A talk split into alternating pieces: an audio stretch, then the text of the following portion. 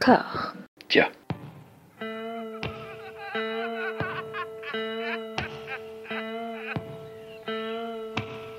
And now for something completely different. Would you like to talk about the meaning of life, darling?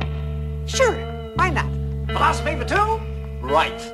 Provided the movement never forgets that it is the inalienable right of every man or woman or woman to rid himself or herself or herself. Agreed. Thank you, brother or sister or sister. Where was I? I think you finished. Oh, right. I don't want to talk to you no more, you empty-headed animal food trough whopper. I fart in your general direction. Your mother was a hamster and your father smelt of elderberries. Bonjour et bienvenue à toutes et à tous dans Discordia, le podcast qui tente d'aplanir les débats qui rongent la pop culture de l'intérieur. Euh, Dans une conversation apaisée, j'ai la joie d'être de nouveau rejoint par Jérémy. Comment ça va? Ça va, ça va très bien. Et très excité par cette euh, deuxième partie. Il y a, y y de la matière, il y a de la matière. On va pas, on va pas, on va pas prétendre le contraire. Dolly, comment ça va, Dollywood? Ah, je suis euh, en toute intensité euh, cette fois-ci. Ça y est, c'est le deuxième épisode. On rentre dans le dur. euh, il va y avoir des choses à dire. Et là, c'est pareil. J'ai hâte de savoir ce que vous allez dire de certains films, si c'est pas de tous les films. Il y a un tournant, je trouve, dans, dans la carrière de, de no- de notre ami Dario qui, qui s'opère là. C'est l'arrivée. On était avant bah, dans, dans quelque chose d'un cinéma euh, très cruel. Là, il y a une méchanceté qui arrive. Je- on, on va en Mm. parler au fur et à mesure, mais euh, quelque chose de pre- presque désagréable à, ce Un peu hargneux. Mais on... Mm. Ouais, ouais. Je, je, je- je vous en veux, en fait. Vous allez veux manger. Vous allez payer. Voilà, ouais, c'est ça. Voilà. C'est vraiment ça. Avant de reprendre le, le fil de la filmographie euh, de Dario Argento en tant que réalisateur qu'on avait interrompu lors du premier épisode à Inferno, à la morte des années 80, on voulait parler de ses activités comme producteur. Voilà, euh, sachant qu'on avait déjà un petit peu abordé le sujet dans l'épisode consacré à, à Michele Soavi, qui fait quelques petits sauts de puce, là, hein, que ce soit en tant que euh, qu'assistant, en tant que euh, Caméo. acteur aussi, Petit, étonnamment. Voilà. Mm. Voilà, assistant de production, euh, plein de choses. Alors, par quel bout on peut attaquer la carrière de, de Dario Argento, producteur? Est-ce qu'on peut l'attaquer, par exemple, par Zombie de George Romero? Ou est-ce que c'est un cas un petit peu à part? Question complètement rhétorique, à laquelle je vous enjoins à répondre tout de même. Bah, il a quand même euh, apporté une, enfin, une, une, une grosse patte quand même sur ce zombie. Enfin, je, je- Oui. moi, per- enfin, moi personnellement, je- je- j'ai vu sa, enfin, la version de Romero, je sais plus si je l'ai vue, mais euh, sa version à lui, c'est-à-dire remontée avec la musique des Goblins, je pense que c'est, je- enfin, j'allais dire tout le monde, non, c'est pas vrai, mais je pense que, en tout cas, en, en Europe et euh, en tout cas, je pense que c'est la version que à peu près tout le monde a vue. Et euh, je pense que c'est assez difficile de voir l'autre après. C'est un apport qui, qui finalement est sonore et qui se retrouve au niveau du montage, mais ça rend le film quand même vraiment euh, punchy et ça lui donne quelque chose euh, vraiment de... de, de- Ça, fait une grosse différence quand même avec, euh, avec la version, je sais pas comment on pourrait la considérer, la version, euh, j'allais dire Director's Cut, mais... euh, Ouais, c'est difficile de, de, de séparer les deux, enfin de séparer, les- de les qualifier quoi. Bah, le- moi, j'ignorais tout, en fait, très honnêtement, de, de ces changements de version, et j'ai vu la version euh, d'Argento d'abord, et c'est un film qui m'a fait une très très très grosse impression. Le premier zombie, je l'ai vu euh, vraiment à l'adolescence, et j'ai revu j'ai vu la version de Romero après, mais pareil, je savais pas du tout, et je me suis dit, bah tiens, c'était beaucoup moins. Ouais, c'est. C'est beaucoup plus, Ouais. c'est beaucoup plus cauchemardesque, c'est beaucoup moins cauchemardesque que dans mon souvenir. En fait, ça va, quoi. Et, et j'ai appris donc ce jeu des deux versions et j'ai, compris euh, du coup ma désillusion. Et c'est vrai que voilà, ah, Romero, c'est pas qu'il lui reprochait, mais euh, il faisait remarquer que Argento avait notamment fait sauter pas mal euh, bah, de touches un peu humoristiques. On va dire. Alors après, Chose, c'est ouais. pas non plus du comique troupier, hein, mais c'est des petites touches euh, à la Romero, comme il aime bien en mettre dans, dans, dans sa saga, et euh, comme on en retrouve dans son tout dernier film, bizarrement, euh, Survival of the Dead, qui est un drôle d'objet, donc on parlera peut-être, donc, mais c'est une autre émission euh, entière. Et hum, Ouais, la, la- la version d'Argento, la version d'Argento. Ouais. Dolly, tu es d'accord? Bah, moi, j'ai euh, clairement une, une préférence pour la version d'Argento, et c'est pareil, c'est la première que j'ai vue. Celle de Romero, ouais, elle m'a paru plus. euh, Bah ouais, je le disais, un peu plus plate. Enfin, c'est dur à dire, hein, parce que c'est pas non plus. euh, C'est pas une mauvaise version, en plus, c'est pas deux films radicalement différents non plus. Parce que là, je- j'imagine les gens nous écouter et se dire oh là là, scandale. Euh, Mais quelle version j'ai vue Je ne sais plus euh, qui, est le vrai, qui est le faux. Non, non, c'est pas non plus. Je vais voter Macron. Ouais, c'est ça. Oh non, mon Dieu. C'est marrant parce que c'est difficile de. Il y a, il y a des touches où c'est difficile de dire la vraie différence, mais il y a vraiment. Le ton n'est pas tout à fait le même, et c'est vrai que la musique euh, fait une, une différence euh, claire et nette, et pour moi, ça joue beaucoup. Après, je sais pas, il faudrait en discuter avec des gens qui s'en foutent de la musique dans les films, parce qu'il y en a. Ça existe. C'est alors qui sont, Ah bah là, quand même. qui sont ces euh, gens, quels sont leurs réseaux, mais. euh, Ah, Ça va être une grosse discussion hein, de cet épisode, euh, je vous préviens. ouais, clairement. La, mu- la musique des Goblins, quand même, là, pour le coup, elle donne envie de taper des sprints et de taper dans les murs. Je ne suis pas sûr que. Je sais Mm. plus d'ailleurs qui s'était occupé du score sur la version de Romero. Alors, le mood n'est pas du tout. Le Ah mood ouais. n'est pas du tout le Moi, même. tu hein. sais, je l'écoute pour aller faire mes courses, genre pour être déter, Ouais, C'est une bonne idée ça. Ah ouais, Ah. c'est hyper bien. Je vous conseille, hein. dès que vous n'êtes pas trop motivé, Tu cours dans les allées, du coup, Ouais. parce que. ça marche, ça marche vraiment bien. Mais donc ouais, effectivement, euh, c'est pour ça que j'ai une, une large préférence pour cette version-là. Après, je sais pas si le fait que ce soit celle que j'ai vue en premier, euh, ça joue, euh, parce que c'est comme ça que j'ai découvert le film. Hmm. Et ça, je pense que c'est et c'était pas vraiment intentionnel en plus. Hein. Je sais plus du tout comment, quand je l'ai vu. Mais euh, pareil, j'imagine que. En fait, c'est surtout que je me suis rendu compte quand, quand je l'ai revu. euh, là, c'est pareil, j'étais pas forcément tellement au courant de ça. J'ai noté les différences et tout. Et là, je me suis dit, oui, non, en fait, j'ai, j'ai préféré largement mon premier visionnage. Donc, euh, j'invite les gens à faire l'expérience chez eux. N'hésitez pas à tester de votre côté et, euh, et faites-nous vos retours. Mais, euh, mais je trouve que c'est chouette, par contre.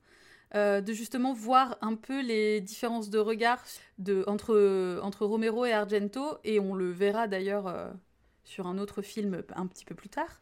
Mais du coup, c'est euh, assez chouette de voir le parallèle.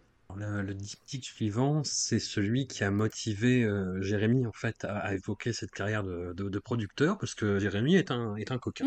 Jérémy est un coquin et euh, bah, après c'est deux euh, grosses bisseries des années 80, hein, euh, signé Lamberto Bava, le diptyque euh, des Moni, Démon. Démon 1, Démon 2, qui sont quand même des, des grands moments de rock'n'roll, hein, on peut le dire.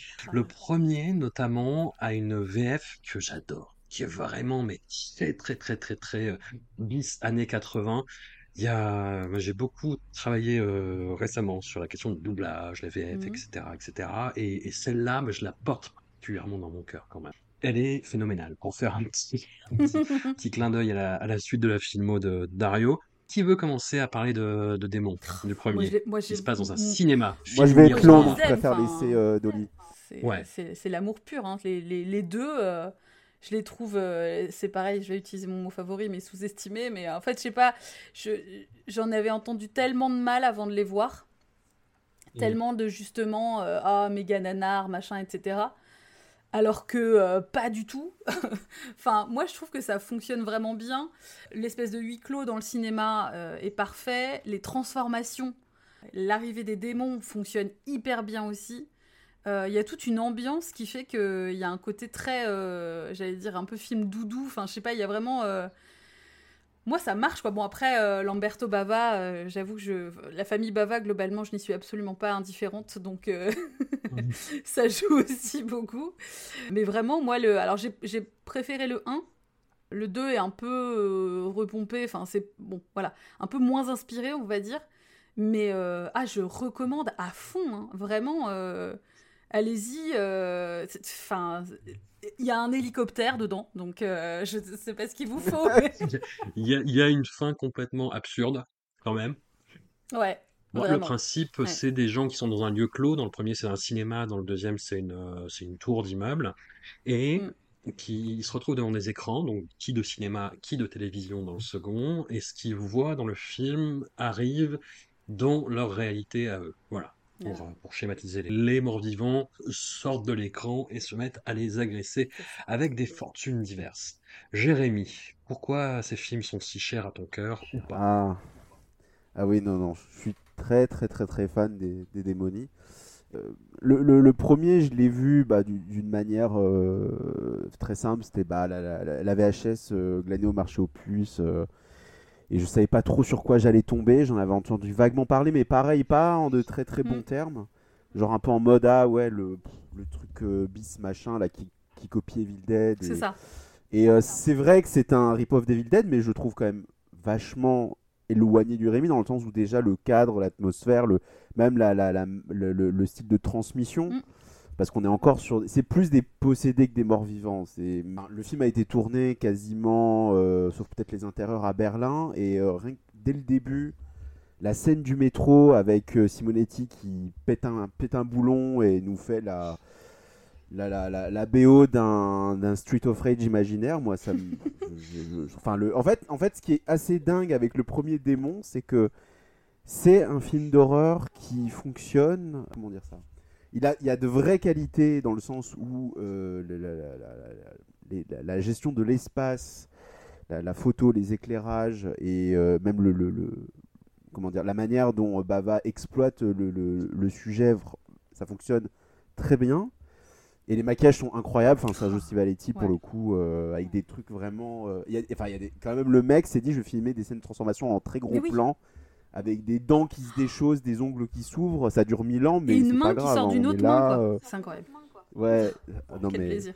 Mais euh, d'un autre côté, il y a aussi, je pense, ce qu'on attend d'un bis italien, c'est-à-dire des acteurs qui jouent pas Mm. très bien, des persos complètement aux fraises, Mm. euh, des, des, des, des situations où tu te dis mais qu'est-ce qui est en train de se Et passer? pourquoi? Il y a quand même des scènes de remplissage avec des mecs qui sniffent de la coke, on ne sait toujours pas pourquoi. Parce que la décadence, Jérémy, la décadence. la, la décadence, on est à Berlin, c'est les années C'est ça. 80, tout ça. Dans le deuxième, ça s'enjaille en dansant sur les Smiths. Mais oui, c'est incroyable. ça. Ah, quand non, je l'avais ah oui, lancé, oui. j'étais là, oh waouh. Mais par contre, c'est vrai que le 2, pour le coup, euh, que j'aime beaucoup, mais là, on est vraiment sur un. euh, le premier, je trouve qu'il y a quand même. Le, le premier, moi, à l'époque, même, même encore maintenant, je trouve qu'il y a quand même des choses, franchement, assez inquiétantes dedans. Mm. L'ambiance fonctionne vraiment bien. Le 2, on, on est plus proche d'un d'un- d'un- d'un- d'un- enfin, d'un nanar quand même euh, bien emballé, quand même. Parce Oui. que c'est quand même. Ça reste quand même. Mais le 2, par contre, c'est la, la, la grosse rigolade. Hein, C'est un euh, peu la fête à la saucisse, euh, ouais. c'est- c'est voilà entre les, les, les- les- le massacre des culturistes euh, le, le alors non mais il y a quand même un chien qui qui frappe aux portes et qui regarde par le Judas donc ça je crois que c'est c'est- et il s'est pas encore transformé en démon c'est-à-dire qu'après ah plus il y a le coup du du, du, du Gremlins euh, qui queen enfin c'est Mais- parce qu'un enfant du coup se fait contaminer aussi.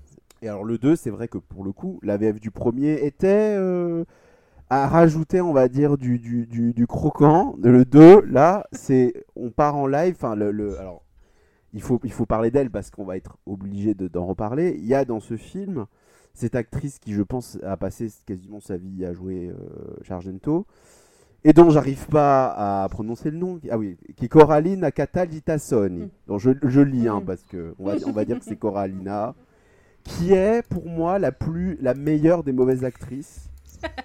non mais parce que elle est, elle est à fond, tu vois, elle y croit. Mais dans Démon 2, elle a des scènes où elle joue en fait une, une, une gosse de riche qui euh, fête son anniversaire et qui d'un coup décide de, de virer tout le monde parce que elle est pas bien coiffée. Oui, c'est ça. Elle est vraiment en mode euh, crise d'ado, quoi. Voilà, et la doubleuse en rajoute des caisses. En effet, elle se tape une crise sur les... alors que les Smiths sont en train de passer dans le fond. Pour finalement aller se cacher dans sa chambre et regarder la télé. Télé qu'elle insulte d'ailleurs, elle lui dit euh, espèce de téléviseur. Donc je, pareil, je, je sais pas ce qui s'est passé insulte. au niveau de l'écrit. Voilà. Et même quand elle est en démon, c'est fou. Il y a des moments où elle, elle regarde la caméra, il y a des gros plans où elle monte ses dents, elle, euh, elle bave. euh, Tu te dis, mais, mais en fait, elle s'éclate. Enfin, tout, tout le monde, euh, tout le monde s'amuse dans ce film. Il y a quand même une scène au ralenti sur du Dead Cat Ouais. Dance. Oui. Pareil, on ne sait pas pourquoi. Démon 2, c'est vraiment l'éclate. Le premier, je pense qu'il a vraiment des. des... C'est l'éclate aussi, mais je pense qu'il a vraiment des trucs qui, qui, qui, qui fonctionnent toujours aussi bien. Le 2, euh, voilà. Faut y aller en étant prévenu, la- Mm. Voilà, c'est le gros n'importe quoi euh, avec une fin euh, pas possible. euh. Et d'ailleurs, bah, c'est ce qu'on avait dit sur le Swavi, c'est que finalement, le, le, le, le 3 ne s'est jamais fait. Il y a eu des faux 3, mais techniquement, c'est que sanctuaire. Ça, ouais. C'est- ça ne s'est jamais fait. Et d'ailleurs, bah, ils viennent de ressortir il n'y a pas très longtemps en France dans... chez Carlotta. Donc franchement, il faut foncer. Parce que c'est. Pour moi, c'est vraiment le, le, le, le best-of de ce qu'on peut attendre d'un film d'horreur bis italien des années Mm, 80. clairement. Franchement, euh, Donc voilà, regardez Démon. Ah ouais. Plongez-vous dans mots. On avait abordé du coup, comme je disais, euh, Sanctuaire et la secte dans l'épisode consacré à Michele Soavi. Est-ce qu'on peut dire tout de même que bah, Argento et les, les- les gens qui l'entourent constituent un petit peu euh, les dernières hoches de résistance du cinéma de genre italien à ce moment-là? Bah, clairement, ouais. Enfin, c'est-à-dire que là, on Hmm. voit, euh, Ouais. dans, dans ces deux films-là, on voit un peu le. C'est bah, c'est- c'est- c'est ce qu'on avait dit, mais c'est un peu le, le chant du cygne, quoi. Euh, effectivement. euh, Et d'ailleurs, bon, on, re- on, on réaborde pas les deux films, mais euh, je vous invite vraiment à les voir parce que ils sont, voilà, ils, ils valent vraiment le coup et c'est pareil. Je pense qu'ils sont un peu euh, pas forcément, enfin, on parle pas forcément très très bien d'eux, alors que il y a vraiment de la ressource, il y a vraiment des choses, euh, il y a vraiment des choses chouettes. Faut pas y aller en attendant un truc incroyable et tout, mais il y a vraiment des choses un peu inattendues et tout. Donc euh, franchement, n'hésitez pas, quoi. Vraiment, allez-y.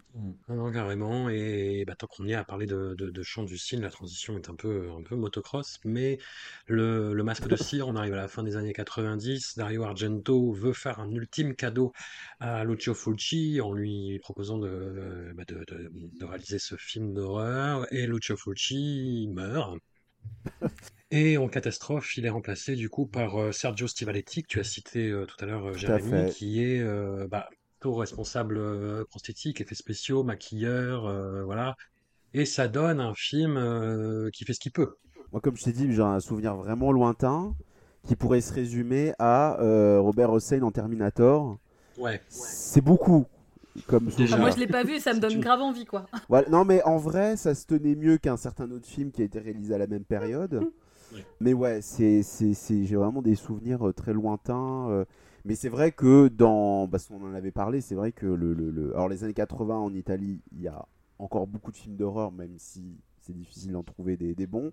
Les années 90, c'est, une espèce de désert avec les, les petites boules de. Pas qui traversent la route, Mm. quoi. Mais celui-ci, c'était euh, pas. euh, Enfin, en tout cas, moi, j'ai le souvenir que ça, ça- ça passait. Maintenant, bon, je, je- je ne vais pas euh, trop m'appuyer sur mon souvenir extrêmement lointain. Je le euh, verrai, je te dirai. je t'insulterai. si ça. C'est un scandale, je te dirai, je t'en tiendrai personnellement responsable. En souvenir lointain, moi, c'est sa production suivante, qui est le premier, la première réalisation de sa fille Asia, Scarlett Diva, qui date euh, des années 2000. Alors, moi, j'avoue avoir été euh, secoué et intrigué par euh, Asia Argento, réalisatrice, euh, bah, surtout à travers le, le livre de Jérémy, qui date de 2004. Et moi, du, du souvenir que j'ai de Scarlett Diva, je me dis, le film a dû quand même prendre un sacré coup derrière la nuque. Il a dû vieillir, en fait, parce que c'est vraiment un produit de son époque, moi, dans mon souvenir. Ouais, c'est simple, je ne m'en souviens absolument pas.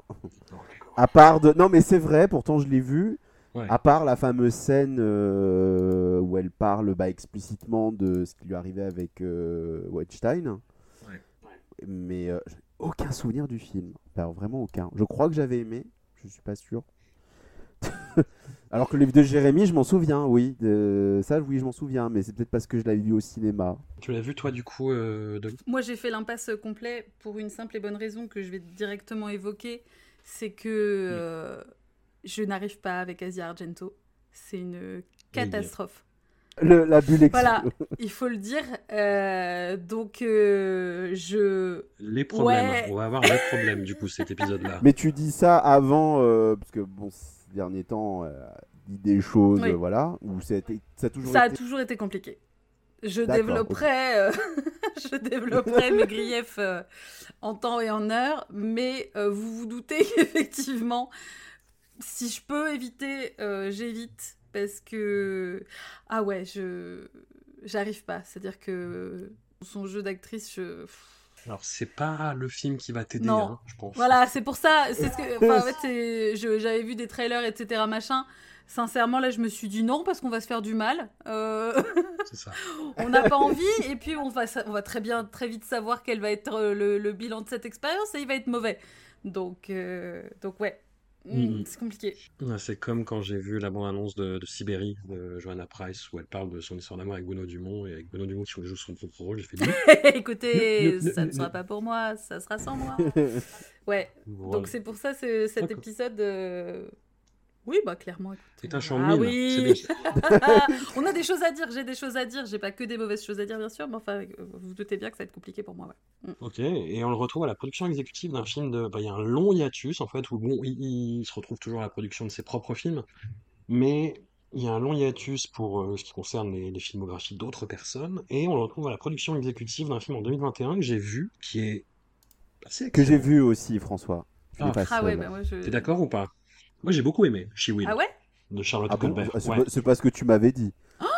Bah, je, je suis re- je suis revenu dessus, si, si, si, si, Il est revenu dessus, mon dieu. complètement. Ah bah moi, c'est pas, j'ai pas beaucoup aimé. Mais par contre, je pense que euh, il y a des chances que Dolly apprécie Ah. beaucoup. Yes Non, non, mais c'est vrai qu'il y a des thèmes. En fait, euh, moi, le film, je, je, ben, je crois qu'en plus, c'est un peu particulier parce qu'il a déposé son veto de producteur après que le film se soit fait, je crois. D'accord. C'est très bizarre. Je, je, dis peut-être une bêtise. En tout cas, euh, voir un film qui commence avec la mention d'Argento présente avec la police de Suspiria, ça donne un peu envie de crier. Moi, j'ai crié. La suite m'a beaucoup moins fait crier. Alors, en fait, j'attendais beaucoup le film Mm. parce que je suis très fan de Alice Creed. Je pense que je dois être le Ok, seul. génial. Mm. J'adore cette femme euh, qui, qui, malheureusement a été très sous-employée, mais qui depuis quelques années, alors elle n'a pas des rôles très intéressants, on la revoit dans The OA et dans... euh, Enfin, on la voit souvent dans des séries, mais bon, il lui refile des rôles de, de, de, de vieille dame, hein, il faut le ça. dire. Et dans She Will, justement, c'est ça justement le sujet. C'est le corps de la femme vieillissante, de l'actrice vieillissante. Le, le pitch me, me captive bien, mais c'est vrai que j'ai pas eu l'occasion de le voir, donc euh, Mais j'ai trouvé que c'était un gloubi-boulga de choses déjà vues et sans être honteux. Voilà, je, je suis un peu passé à côté euh, malgré mon amour pour cette actrice. Et Rupert Everett malheureusement fait un peu peur. Ah, je... aïe. Oui, je- voilà, c'est ce sais que, pas ce que j'allais dire en fait. Il y a toute la partie euh, carnaval, carnaval, oui. Voilà, où il y a un Rupert Everett euh, qui, ouais, qui on a dit, euh, bah, je sais pas, t'es dans Jet Set 2, tu vois, ou dans... non, t'es dur là, t'es dur. Sachant que dans Jet Set 2, dans Jet Set 2, il ne surjoue pas autant. C'est surtout ça qu'il faut. Euh, Ah, bon. Dans Jet Set 3, du coup, parce qu'il y a un Jet Set 2 qui s'appelle People. Oh merde. oh Et euh, voilà, il faut, il faut, faut dire les trucs. Il faut citer Fabien Antoniente dans cet épisode Argento. Il faut le mettre face à ses important. Le problème, entre guillemets, de, de, de She Will, c'est qu'il met longtemps à, à montrer son jeu et à expliciter de quoi il parle Mm. vraiment, en fait. Et il prend des chemins détournés qui sont très intéressants, mais qui sont euh, un peu posés là, on va dire. Et ouais, je, je te dis que j'ai beaucoup aimé parce que le film m'est resté. En fait, j'y repensé, j'ai Ah. repensé, j'ai repensé, et je l'ai revu. C'est un film qui a gagné chez moi à être revu, en fait. La première découverte m'a laissé sceptique, bah, comme je te l'avais dit à l'époque, mais ah ouais, voilà. c'est ça. Tu m'avais dit c'est c'est bien. Ou Voilà. mais, je sais plus ce que tu Non, mais c'est bien, c'est bien de changer d'avis aussi. hein. Fait. C'était la partie euh, production de Dario Argento. On va revenir à sa filmographie en tant que réalisateur. On va revenir avec un film où, pareil, Jérémy, moi, quand j'avais fait le marathon Argento, je t'avais filé ma liste. J'avais Oui. classé tous les films et j'avais mis Ténèbres assez bas. Soudain, J'avais mis Ténèbres assez bas, trop bas, je pense, surtout. Et, Oui, et je- je pareil, là, à la revoyure, parce que j'ai tout revu euh, une deuxième fois pour faire les choses bien, pour justement pas rester euh, sur, sur cet avis-là, ça va mieux. Ça va mieux, Ah. c'est quand même un film assez, euh, assez dingue. Mm. C'est le jeu d'écho. En fait, moi, j'avais pas envie qu'il revienne en arrière après euh, Suspiria Inferno. En fait, j'avais pas envie de Mm. revenir à ça de cette façon. Mais hum, la méchanceté dont je commençais à parler, elle commence à affleurer un petit peu. plus qu'elle commence. Oui, oui, elle... Elle est- Ah, elle est non, mais on n'y est pas vraiment. Moi, je pense que ça arrive vraiment à partir de Deux yeux maléfiques, mais on y, on, on y reviendra. On, on y reviendra, mais là, là, il est encore sur sa, sa partie flamboyante de carrière, en fait. Je, je crois que je suis pas le seul à le dire, hein, mais c'est un peu Basic Instinct avant l'heure, c'est-à-dire qu'on a un romancier et un meurtrier qui s'inspire des meurtres qui sont commis dans son roman. Voilà, Leto se resserre. Il y a un inspecteur euh, joué par euh, cet acteur italien que j'adore euh, une fois sur deux, et là j'avoue je l'aime bien, Giuliano Gemma. Il, il est plutôt cool, ici j'aime bien. Et on a un film qui, qui est Très coquin taquin, là aussi, hein, qui, qui met un petit peu de temps à, à montrer son jeu, et une fois que c'est parti, ouh, oh, oh, oh, il y a notamment bah, le, ouais, la, la, la dernière bobine, quoi, le dernier quart d'heure, qui est, euh, qui est un champ de bataille, quoi. Qui est- Il lâche tout, quoi. C'est vraiment le feu d'artifice. hein. C'est vraiment. euh, Ah ouais, ouais, mais c'est la folie furieuse, Ouais. quoi. Ouais, et puis, puis le, moi, quand je faisais le marathon, moi, je m'étais mis une espèce de petite barrière en disant, oh là là, il fait le moralisateur, avec ses flashbacks où une, une jeune femme un peu libre est punie parce qu'elle est un peu libre, Mm. voilà, il y en a marre de tout ça.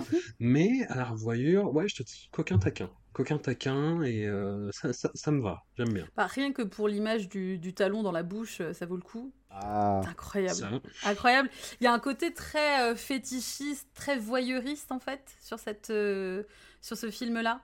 Ce que je trouve chouette, c'est que on- effectivement on retrouve le côté plus froid et moins fantastique du giallo et euh, c'est un peu difficile après ce euh, à travers quoi on est passé. Enfin difficile. Euh, c'est un petit peu effectivement un coup de une douche froide mais euh, il y a des mises à mort qui sont euh, assez incroyables. Et puis le thème est assez intéressant, cette espèce de côté double maléfique, le fait de séparer l'homme de l'artiste aussi. J'ai l'impression qu'en fait, il traite de sujets qui lui ont été plus ou moins reprochés, notamment par exemple aussi. Dans toi, ce que tu disais, le côté oui, on reproche à une femme libre de l'être, etc. Euh, et le fait que la journaliste euh, attaque euh, l'auteur directement en disant oui, c'est quoi votre ce, ce sexisme, euh, sexism bullshit et tout. Puis justement aussi le fait que j'ai l'impression que, que Dario là il exprime le côté comment ça se fait qu'on puisse imaginer des crimes aussi atroces et ne jamais vouloir passer à l'acte, etc. Donc je trouve que hum, du coup au final, euh, même si oui moi j'avais tendance à être un peu comme toi, à trouver ça dommage qu'on parte du fantastique euh, pour retourner au giallo qui moi enfin au giallo pur quoi qui moi me touche un peu moins bah je trouve qu'en fait euh, c'est dévié de façon vraiment chouette et ça finit par être prenant. Alors que ça commence on retrouve une esthétique on est là ah bon pff, chiant sur 20 et en fait non vraiment pas. Il y a des tas de il y a des tas de flashs qui marchent très bien les photos etc enfin il y a vraiment des plans qui sont hyper travaillés. Donc euh, concrètement je trouve que il fonctionne vraiment bien. Et qu'on commence ouais effectivement à trouver ce côté un peu méchant ou en tout cas à adresser des potentiels reproches qui peuvent lui être euh, adressés ouais. Jérémy. j'ai un rapport avec le film qui est très étrange. C'est-à-dire que je, je- j'aime beaucoup et euh, je prends pas mal de plaisir à le revoir, mais c'est vrai que les dernières visions, j'ai la sensation qu'en fait c'est un film qui est traversé de de bravoure absolument incroyables et que entre, on est un peu, alors sans aller vers ce que j'ai appelé l'esthétique bureaucratique des premiers Giallo, il y a des moments où il a l'air de s'en foutre un petit peu, et nous aussi. Ce qui est très étrange du coup, on a vraiment un film qui, qui- qui est vraiment demi-tente, mais par contre quand il s'énerve, enfin moi rien que l'introduction avec les, les pas jetés dans le feu avec la musique des, des, des gobelins Mm. qui... euh, qui enfin moi je trouve que c'est un de leurs meilleurs thèmes euh, parce que là Oui. on est vraiment sur de la c'est de la disco des ténèbres quoi. c'est tu sais pas si tu dois euh, si tu dois invoquer Saint-An ou si tu dois aller sur la piste de danse quoi, et le film moi, je- le trouve vraiment très méchant. C'est ce que je crois que j'avais dit sur le Suavi c'est-à-dire que c'est vraiment il prend un karcher il nettoie tout ce qu'il a fait avant les couleurs il enlève Mm. tout. Et on a l'impression d'être dans, une, euh, dans un monde irréel avec que des, des villas blanches, des gros blocs de béton, les rues sont, sont vides, c'est, c'est, c'est très bizarre comme, euh, comme, comme atmosphère. Et les, les meurtres, on a vraiment un truc, ce côté très slasher en mode bah, ça gicle de partout. C'est, enfin, la, la, la, la mort de la Véronique Alario qui était la euh, femme de Berlusconi, d'ailleurs, ils ont enlevé le passage quand le film passait à la télé italienne. C'est on me coupe le bras, ah bah je vais repeindre le mur. je vais donc le secouer non mais d'où elle sort cette putain de hache? À chaque fois je revois la oui. scène, je me dis mais, mais le truc sort de nulle part. Et, euh, et, les flashbacks aussi avec cette espèce de musique de comme si on avait marché sur une boîte à musique. Et la, super Eva Robbins qui était euh, une des euh, une des actrices trans en fait du cinéma italien qui à l'époque avait vraiment une une super renommée, enfin qui a pas fait de, de grands films, mais c'est enfin, fou de se dire maintenant que voilà, elle avait eu elle avait eu droit à son Mm. moment quoi. Et puis il y a aussi la fameuse scène de la Luma quand même avec Ouais. cette caméra qui d'un coup se dit je vais tourner autour d'une maison sans aucune raison. Et t'es là, tu te dis mais qu'est-ce que je suis en train de voir? Pour moi, c'est du niveau de l'abstraction de la scène des murs dans la maison du diable, c'est-à-dire que tu ne sais absolument pas ce que tu es en train de voir, mais enfin, t'es- tu pars loin, quoi. C'est- C'est vraiment s'autoriser un tel niveau de gratuité. Enfin, c'est fascinant, quoi. C'est c'est- ce stade-là. Et, et tout ça, ça rachète pour moi les quelques moments où. euh, Enfin, bon, qui sont pas si nombreux parce qu'il y a tellement de trucs entre le, le Doberman, le machin, le. Enfin, il y a toujours. euh, En fait, dès qu'il doit tuer quelqu'un à l'écran, c'est bon. Le film d'un coup se réveille et, et devient d'une méchanceté absolue et, et aussi d'un fétichisme absolu. Je crois que c'est vraiment. Ouais. Ça l'était avant, mais je pense que j'ai vraiment l'impression qu'avec ce film-là. Bah là, c'est décomplexé en fait, quoi. C'est vraiment, c'est pas caché, quoi. Et c'est assez, euh, effectivement, assez jouissif. ça reste une, une grosse pièce, quoi. Même si c'est moi, ça me fait. Il est pas dans mes favoris, mais il est dans une espèce de. de, de- Il est très bon, mais voilà. Je, je...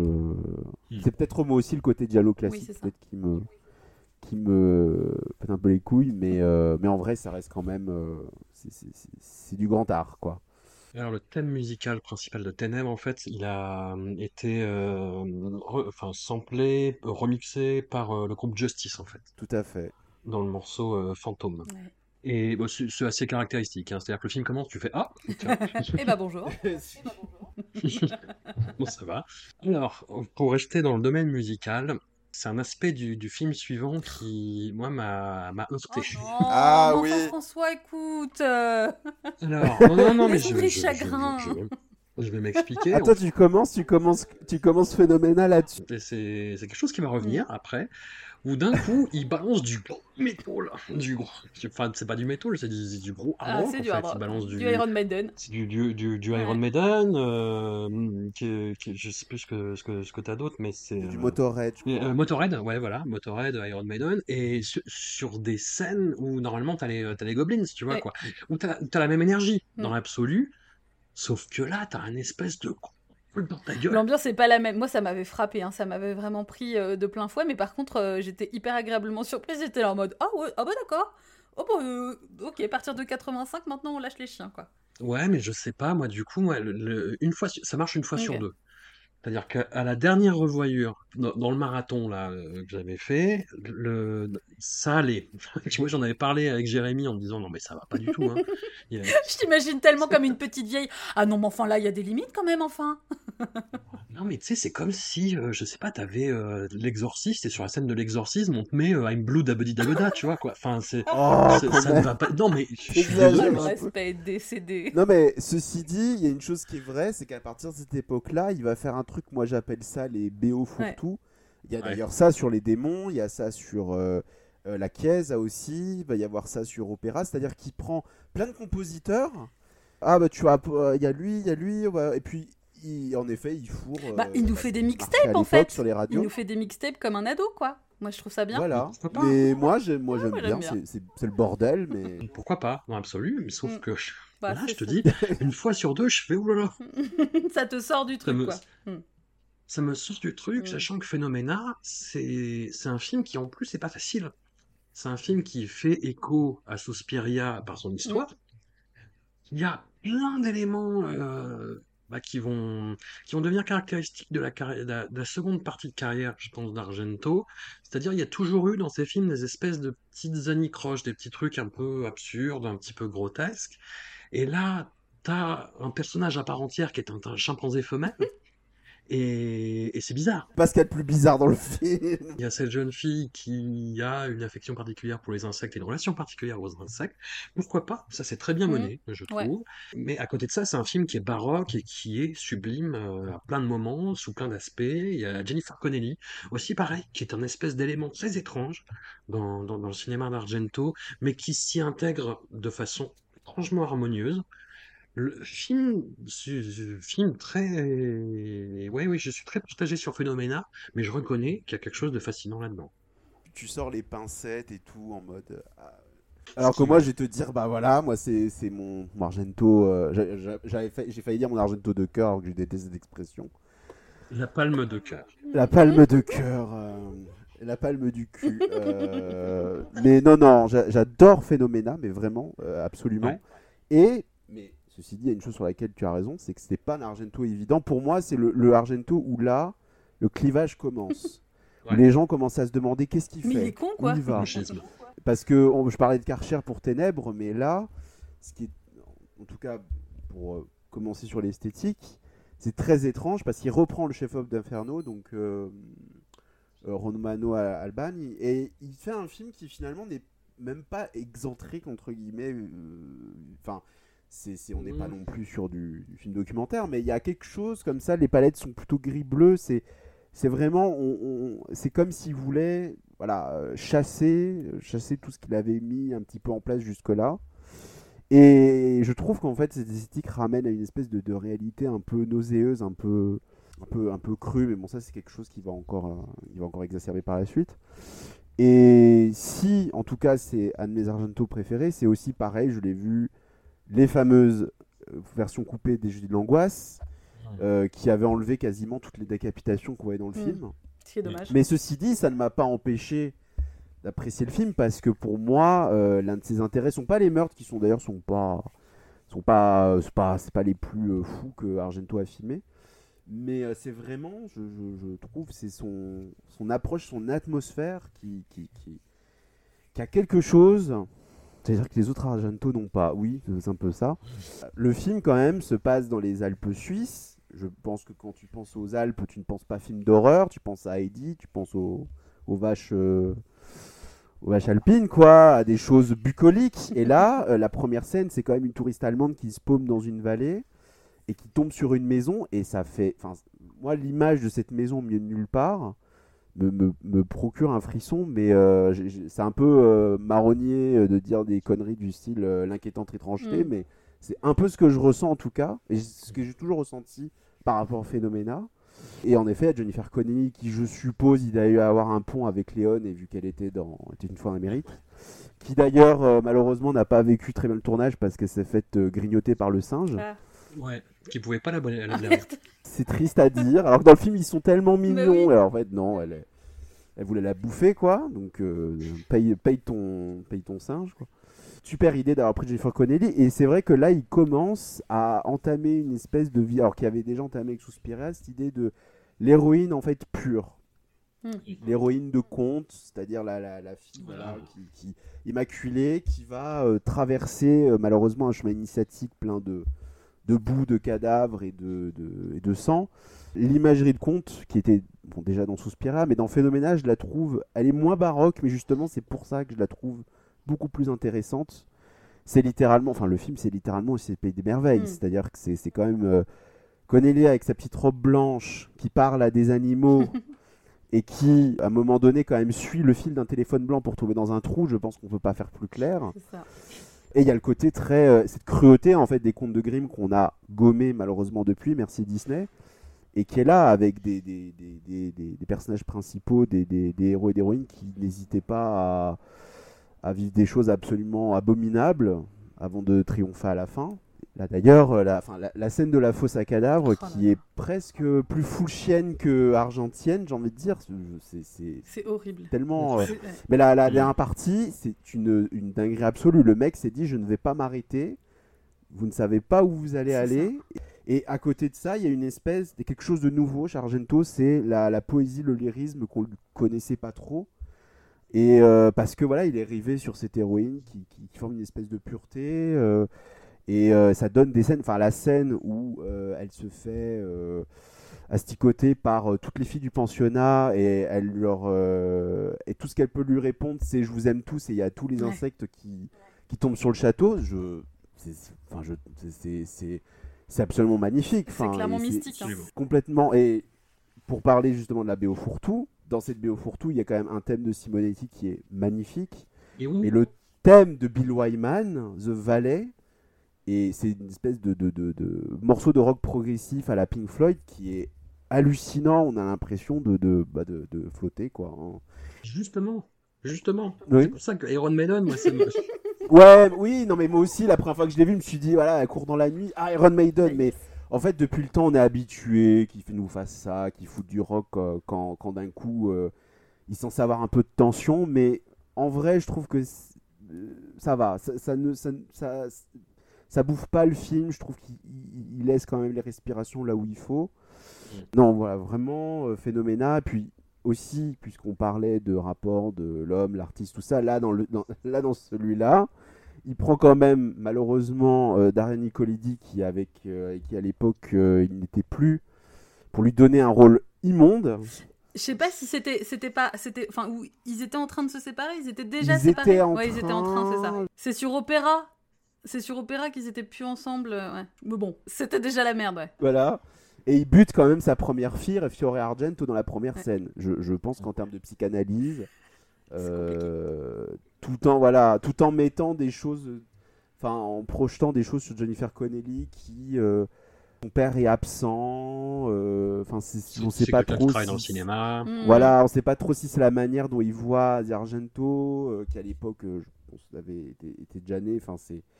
Mais c'est vraiment un film, cette espèce de, de, de manière de marier le conte de fées, de, recouvrir ça, de, une espèce d'insistance sur les cadavres en putréfaction, et d'un côté de, faire un film qui, qui enfin, la- je veux dire, avec des, des euh, un chimpanzé avec une lame de rasoir et un, un nain à tête de piranha, je sais pas, c'est, le mec s'est dit je, j'y vais, et je pense qu'à l'époque les gens ont dû faire une drôle de tête, ce qui explique Il- d'ailleurs, je pense pendant très longtemps, le film a été pas détesté, mais euh, tu n'es pas la seule personne à l'avoir réhabilité depuis parce que Mais il y avait aussi le fait que Daria Nicolodi avait euh, euh, réprouvé finalement le film après par la suite, puisqu'elle le trouvait réac, et Ah que bon effectivement, ce qu'elle dénonçait surtout, c'était le- l'espèce d'esprit un peu validiste dans, le- dans Ah. le fait, dans le traitement en fait de l'enfant. Euh, de son personnage. Bon, j'ai pas envie de révéler tout machin, mais enfin bon, effectivement, il y a des petits soucis. Il y a des petits soucis et il est maintenu, euh, il est tenu dans une cellule, euh, dans les sous-sols et tout machin. Donc euh, effectivement, et, et ouais, elle a, elle a vraiment réprouvé le truc, alors que son rôle est incroyable. Enfin vraiment, euh, toute, la, toute la dernière moitié du film, euh, l'apnée est absolue. Et pourtant, moi, c'est vrai que je suis partie dans le film avec euh, un peu... Enfin, en fait, j'ai jamais trop aimé euh, Jennifer Connelly. Enfin, j'avoue que... Il y a... ça dénonce. Bah ouais, désolé. En fait, euh, je Argento, Jennifer Connelly. euh, Non, mais c'est pas que. Enfin, je l'aime. Paul Rudd, un C'est pas connard. que je l'aime pas. Non, non, mais bon, c'est juste que je. Je sais pas. je- je- En plus, dans le film, je trouve qu'elle a un regard un peu mort, donc du coup, j'avais pas trop d'empathie. Bon. Oh. Non, bon, désolé. Non, mais bon, voilà. Mais finalement, euh, ça marche bien. Je pense qu'effectivement, moi, pour le coup, le Iron Maiden m'a vraiment saisi, quoi. J'ai été saisie de chaque côté, tu vois, comme une petite entrecôte, et directement, je me suis dit, bon, ok, c'est bon, c'est parti. Et en fait, euh, j'ai trouvé ça bien qu'il y ait un petit peu de surnaturel, mais que ce soit pas totalement le surnaturel qui règle tout. Enfin, tu vois, il y a ce truc où je trouvais que le coup de la Mother of Insect, là, c'est-à-dire son, son coup, elle, euh, tous- les insectes sont autour d'elle et tout, là, je trouve que ça marche plutôt bien. C'est vraiment bien dosé. Euh, Et puis, euh, ouais, ouais, il y a des images incroyables, même l'image de fin quand elle sort de l'eau, là, avec le feu derrière. Enfin bref, il y a vraiment des trucs où il y, a- ce côté innocence. même au final, les visions qu'elle a pendant qu'elle est plus ou moins dans son sommeil, ça fonctionne. Alors qu'on pourrait se dire, bon, c'est un peu facile, euh, ça fait un peu Deus Ex, enfin voilà, mais en fait, euh, non. J'y suis allée un peu à reculons. Je me rappelle à l'époque quand je l'ai vu, et puis effectivement, le fait que ça commence dans les montagnes et tout, j'étais un peu en mode Ah, quoi? Parce que justement, on n'est pas forcément habitué, et au final, non, non, c'est vraiment. c'est hyper habile, le coup des, le coup des verres, etc. Enfin. Et puis c'est dégueu, quoi. Moi, je trouve que c'était effectivement euh, le, le, plus dégueu et le plus flippant que j'avais vu jusque-là. Où vraiment, jusqu'à la fin, j'étais au taquet en mode Waouh Enfin, vraiment, j'étais accrochée, quoi. Donc, oui, euh, je, comprends effectivement qu'il soit clivant. Mais euh, sur moi, c'est vrai que ça a bien fonctionné parce qu'il y a vraiment des trucs qui m'ont réveillé, qui m'ont accroché. Je me suis dit, ah ouais, quand même, c'est bien foutu. Oui, non, c'est, enfin, j'ai- exprimé, euh, c'est, mon, avis et je reviendrai sûrement dessus euh, d'ici, euh, d'ici la prochaine fois. C'est comme ça. Est-ce qu'on va au, au film suivant ou est-ce que tu voulais rajouter quelque chose, Jérémy, sur Oui, tout à fait. Une petite, euh, un petit fun fact que moi je trouve Allez. très drôle, mais c'est que euh, aussi bizarre que ça puisse paraître, c'est que Phénomena a une adaptation en jeu vidéo. Parce que les- on le sait, les Japonais adorent euh, Dario Argento et Lucio Fulci. Ça se ressent de toute façon. Enfin, il suffit de lire n'importe quel manga d'horreur, je pense qu'on l'a Mm. vite compris.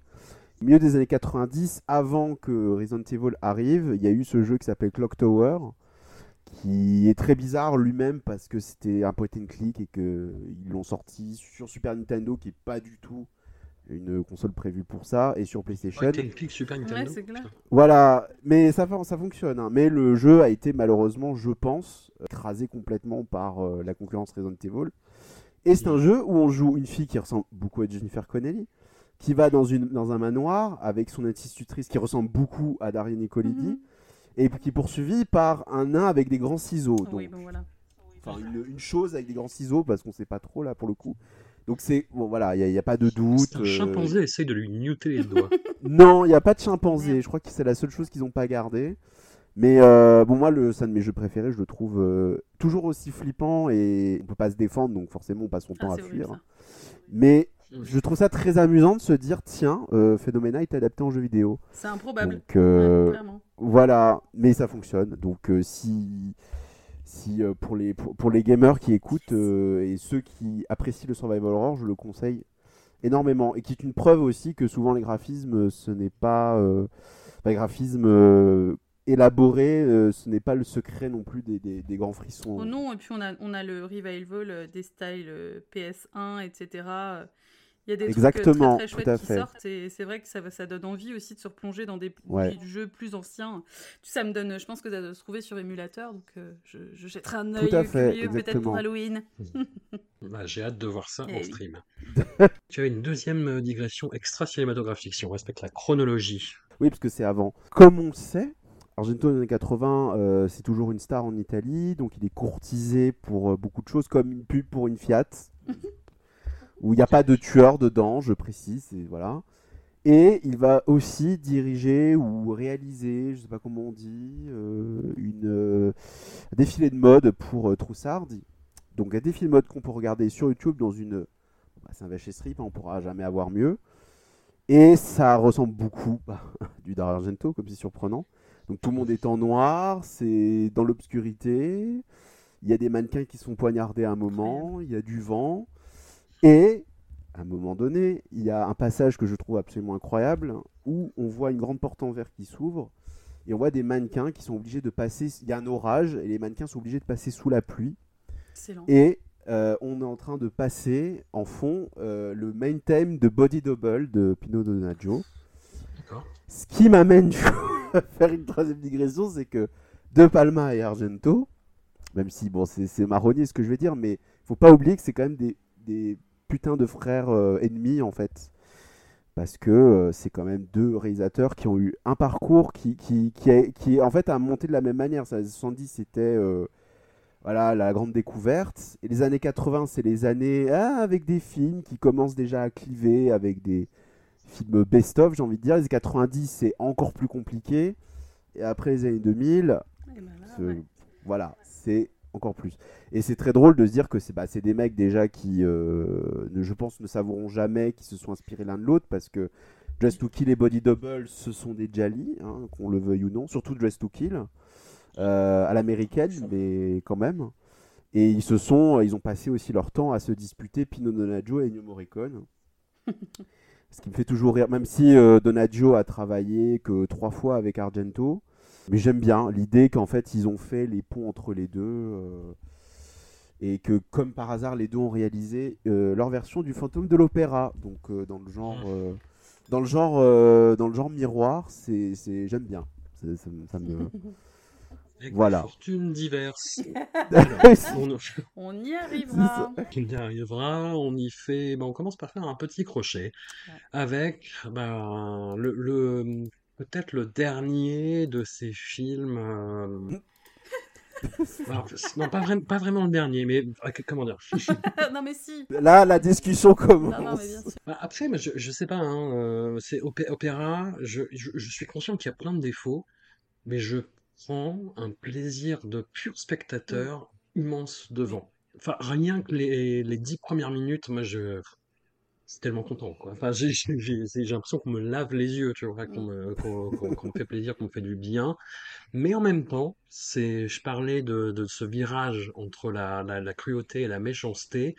Et là, il y a quelque chose de très, très symptomatique. C'est l'image la plus connue du film. C'est euh, ce personnage féminin à qui on va mettre des, des aiguilles sous les paupières pour qu'elle ne puisse pas fermer les yeux et qu'elle soit obligée de voir toute l'horreur qui se déploie devant elle. Et là, j'ai l'impression que ça signe vraiment le, virage d'Argento vers une forme de... Je je sais pas comment l'expliquer parce que c'est très très très compliqué. Est-ce qu'il y a de la frustration? Est-ce qu'il y a du ressentiment? Est-ce qu'il y a euh, l'impression d'être coincé dans un genre et de devoir aller toujours plus loin, euh, toujours plus, euh, toujours plus bourrin? J'en sais rien. Toujours est-il que Opéra, à l'opéra en français, je sais pas, un film qui, qui à la fois témoigne de ça, mais qui reste extrêmement tenu esthétiquement, avec plein d'idées complètement folles. Il y a ce vol de corbeau en, en vue subjective qui est démentiel.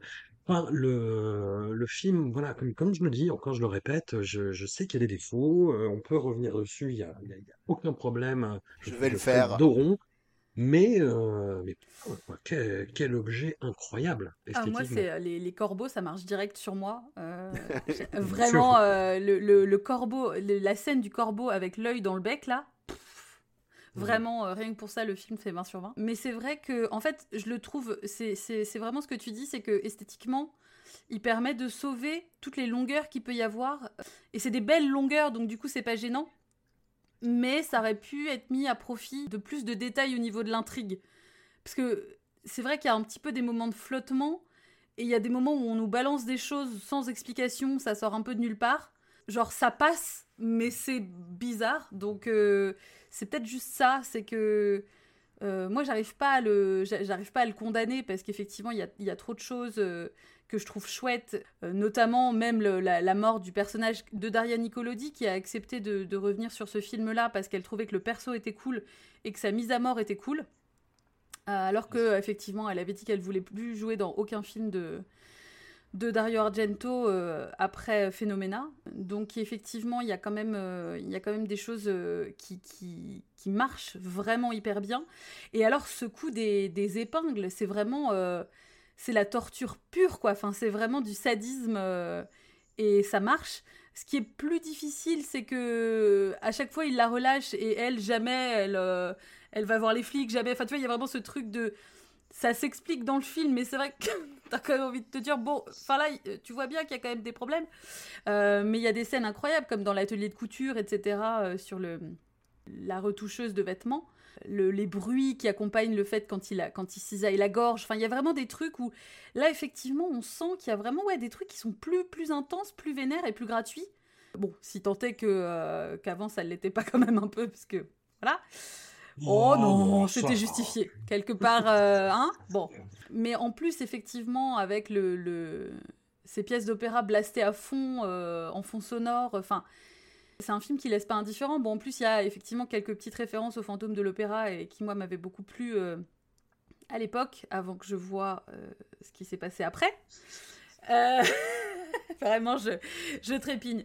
On arrive, on y Mais arrive. on non, non, mais vraiment, du coup, oui, je, je, il, y, a des, y a des espèces de petits ventres mous, il y, a des, y a des choses qui fonctionnent pas.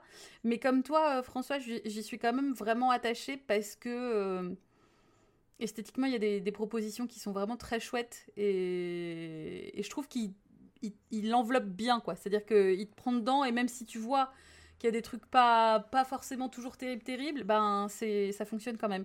Mais on retrouve en fait ce truc de euh, la femme qui humilie un homme et l'homme marqué à vie par cette humiliation. Et donc bon, c'est parfois des ficelles qui sont un peu euh, un peu faciles. Et puis la fin, euh, la fin qui fait euh, clairement écho à Phénoména aussi quoi, au final. mais en un peu plus nawak. Enfin, je- ça va dans tous les sens. Ouais. Après, et, mais après, c'est très beau. C'est filmé en décor naturel avec Ouais. une lumière qui est absolument incroyable. Mais c'est n'importe quoi. Ah oui. Il se passe n'importe quoi dans cette fin, quoi. Ça n'a aucun sens. Je sais pas pourquoi il est, il est parti là-dessus comme ça. Je, je comprends pas. Jérémy, je te sens Euh. en embuscade avec euh, différentes armes contendantes. Ouais. Ah ouais, non, moi j'ai eu un gros problème avec Opéra.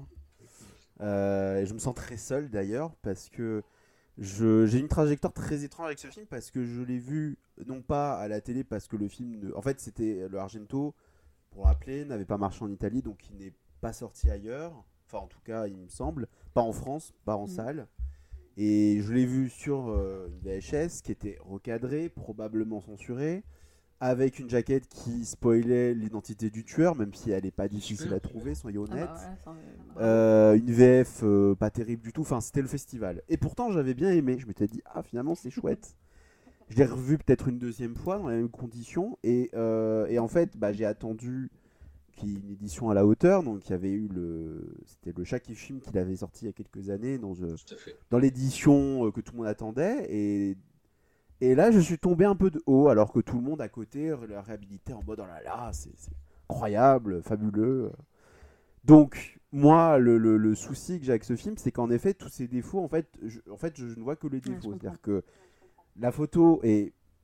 C'est un des plus beaux Argento, Mm. hein, Ouais. j'ose le dire. Euh, C'est la photo de Ronnie Taylor est absolument à tomber. Le, le, le- le- 'fin, c'est les, les choix de cadre, le choix du. Enfin, c'est le film est incroyable. Je, vraiment, je, c'est- un bijou, ça y a pas de problème. On sait que euh, il avait eu euh, du mal à trouver une actrice. D'ailleurs, il avait pensé, il me semble, à Mia Sara, qui du coup est la princesse Lily dans Légende. Je sais pas pourquoi ça ne s'est pas fait. Et du coup, il est tombé sur cette mannequin brésilienne. euh, qui n'est pas actrice du coup à la base, hein, qui s'appelle Christia Marci Marcilache, je sais pas comment on prononce, qui en effet ne joue pas très bien et en plus Qui apparemment ça ouais, ouais. voilà, qui, elle, est, elle est juste là. Mm. Elle est même pas assez. Parce que Argento, quand même, on sent quand même qu'il choisit toujours des actrices qui ont des, un côté soit très félin, soit très innocent. C'est un peu. Voilà. Là, elle a ni l'un. ouais, là, ni l'un ni l'autre. ouais, c'est un peu ça. Parce que j'allais dire, elle a cette euh, pureté entre guillemets, mais je trouve que. Elle dégage rien en fait. Et tu parlais de yeux morts pour Codeli, bah elle pour le coup. Euh, Même le personnage est, est un peu con quoi. Elle est là, euh, elle voit son mec se faire découper en morceaux, elle se barre et euh, bon, je vais aller où euh, Ouais, ouais, ouais. Elle se fait sauver, bon, elle dit pas. Enfin, c'est.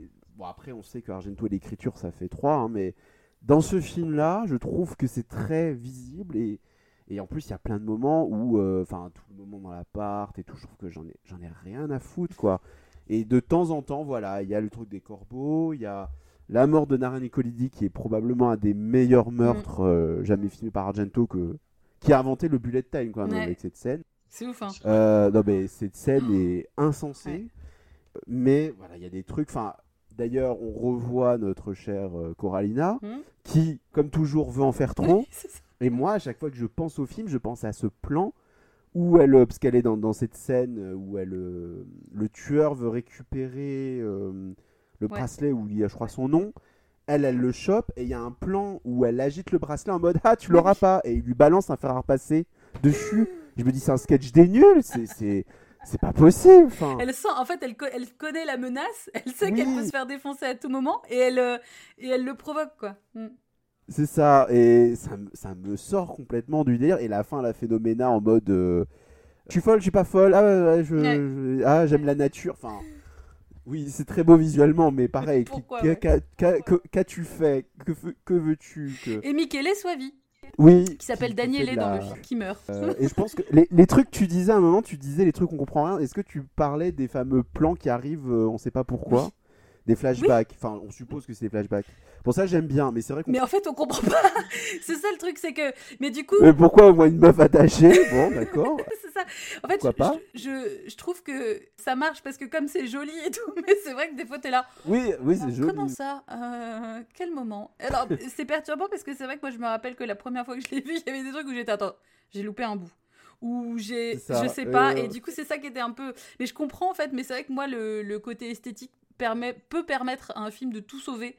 Donc, euh, du coup, là, c'est pour ça C'est que vrai, ouais, je suis le premier à le je suis dire. moins permissive, ouais. Là, je crois que je j'ai vraiment un, un blocage. Même là, il y a pas très longtemps, j'ai revu des, des, des scènes et j'étais genre, mais. euh, Mais non. à Ken, quoi. Et il y a quand même, voilà, comme j'ai dit, des scènes. Le, le, le- premier meurtre est quand même d'une sauvagerie, mais euh, tu dis, waouh, calme-toi hein, quand même. Mm. hein, euh. Et le coup, enfin, le- la fameuse idée des aiguilles. Et un autre truc qui est décevant, c'est que pareil, il a fait une BO euh, en mode compost, euh, pot pourri, tout ce que tu veux, où il n'y a pas de hard rock, il me semble. Je dis des, bêtises. Par contre, il y a un autre thème de Bill Wyman qui est très beau, mais qu'on n'entend quasiment pas dans le film. On l'entend euh, deux secondes à la fin quand elle est en mode Heidi. Et bon, ouais, des- pareil, je trouve que le, c'est un film qui m'embête. Je, je n'arrive pas à le détester. C'est clair, ça, je, pense que c'est très difficile à détester quand même, Opéra. Oh, tu peux, hein. T'as le droit, hein. Non, Personne non, non, non. Non. Mais voilà, moi je, je, je suis un peu dans, dans une forme d'incompréhension. Puis en plus maintenant le film a été vraiment, comme maintenant beaucoup de monde a pu le rattraper, il a été vraiment très réhabilité. C'est- Peut-être trop, quoi. C'est un des Argento majeur quoi, limite. hein, c'est... Non, pla- pla- plaisir des yeux, plaisir d'offrir, et puis euh, bah, pour le reste, ouais, je sais. Plaisir d'offrir, joie de décevoir. hein. Oui, oui, oui. Là, on arrive à la, ouais, la, la- la- la tentative de période américaine de notre. Bon, c'est pas la première, hein, mais là, c'est, il, il- il va se lancer vraiment pour le coup et il veut lancer un projet de film omnibus autour d'Edgar Allan Poe, qui est, euh, qui le boss, qui est, qui le GOAT, Ah bah ouais. comme on dit maintenant. Et, et qu'il adore, et il avait réussi à rameuter bah, pas mal de gens, euh, Oui, dont il ne fait. restera plus que lui et, et Georges Romero à la fin, avec, euh, avec un, un- un- un peu un dénuement dans la, la production, hein. C'est assez modeste et on le sent. Le segment de Romero, bah, qui, voilà, des- je dis des segments, mais en fait c'est quasiment des, des moyens métrages, hein, Mm. autour de 50 minutes chacun. Euh, celui de Romero, bon, on se le gardera sous le coude. Si on se fait euh, l'intégrale Romero, je pense qu'on la fera. hein. Mm. Je, je- je vais pas spoiler, mais bon, j'ai une prochaine C'est trop année tard, de, là. de Discordia, mais on, on le fera sûrement. C'est ce sera un sujet intéressant. Donc, on va arriver direct à l'adaptation euh, du Chat Noir d'Edgar Allan Poe par Dario Argento, avec Harvey Keitel dans euh, le rôle principal, de Monsieur Usher, un, un photographe qui a une compulsion érotique pour euh, les, photos de, de, de, de, de carnage sanglantes et qui va avoir maille à partir avec un chat noir, avec plein de choses, avec euh, voilà, Qui est le chat noir de sa on- compagne, il faut le dire. c'est ça. Il va régler les problèmes de façon euh, expéditive et c'est là où moi je perçois. Alors après, ça, je sais pas si ça vient tant que ça du récit original, parce que l'histoire elle est ce qu'elle est Mm. Et il y a euh, cette révélation euh, avec un plan dégueulasse de révélation de ce qu'il y a dans le Yes. mur, hein, on va dire. Voilà, une espèce de, c'est Tom Savini qui fait le, le maquillage et putain, C'est waouh, parfait. waouh. Ouais. Ça m'a pas fait faire de cauchemar, mais je pense que ça ne saurait tarder. Tellement le truc est dégueulasse. Mais au- au-delà de ça, je vois vraiment dans ce film-là une euh, méchanceté. On passe de la cruauté et hum, ce qu'on pourrait qualifier d'un certain raffinement sadique à une pure méchanceté. Vraiment, il y a, quelque chose, moi, dans le, film. Le film, c'est un doigt d'honneur. Harvey Keitel, il est insupportable. Il est Mais Keitel est affreux. Horrible. Gros connard. C'est le dans rôle film. qui veut ça. Le, Ouais. La construction du film, elle est affreuse. Enfin, c'est le. hum, Où tu vois, le... moi j'ai l'impression que c'est. euh, putain, tout... c'est Dario qui se dit toute ma carrière, on m'a traité de misogyne. Bah, vous savez quoi? Vous savez Eh ben, j'en ai rien à foutre. Eh ben, allons-y. Allons-y. Et Ouais. vous allez voir ce que c'est un truc misogyne vraiment, tu vois. quoi. Mm. Mais euh, c'est plein de mauvais esprits et c'est euh, et c'est méchant d'un bout à l'autre quoi. C'est euh, la façon dont justement il révèle le ce qu'il y a dans le mur. Ouais.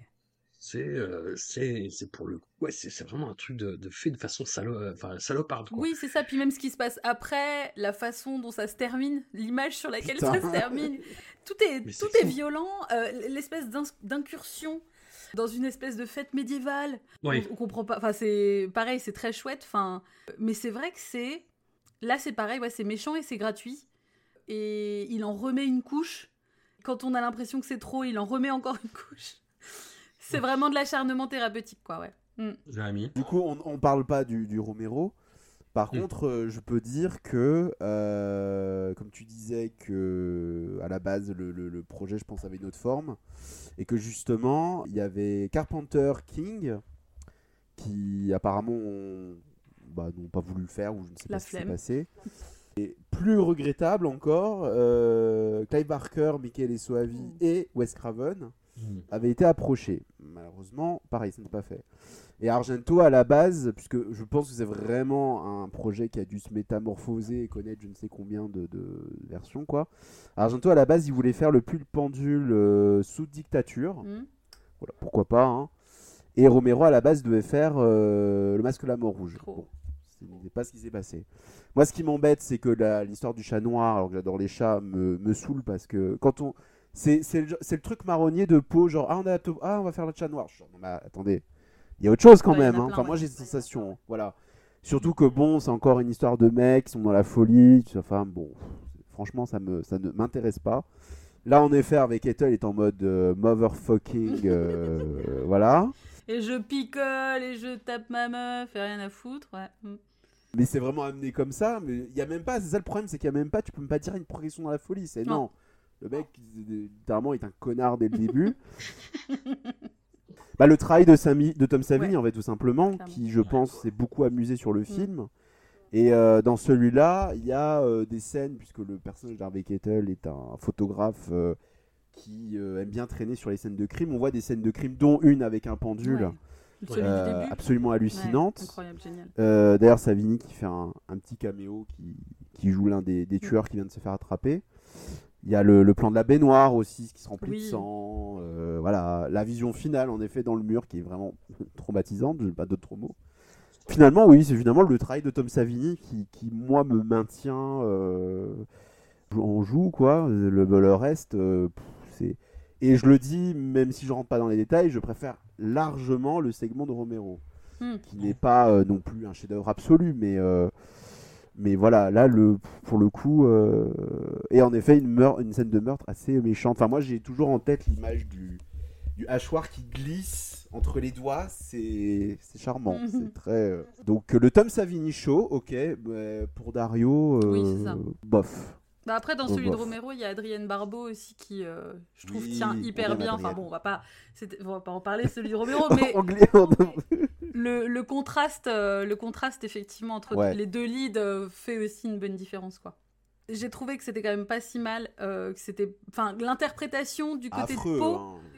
Euh, j'ai trouvé que c'était, enfin, c'est bizarre de voir du Poe aussi vénère, quoi. Tu vois, c'est ça qui. Ouais, c'est ça. Donc ça peut avoir un intérêt là-dessus. Surtout venant de la part d'Argento, Mm. où on se dit, bon, il a dû lire ça quand il était plus jeune, il a dû avoir de l'influence. Euh, bon, euh, d'accord. Voilà. Ce qui nous amène à Ah. son long métrage suivant.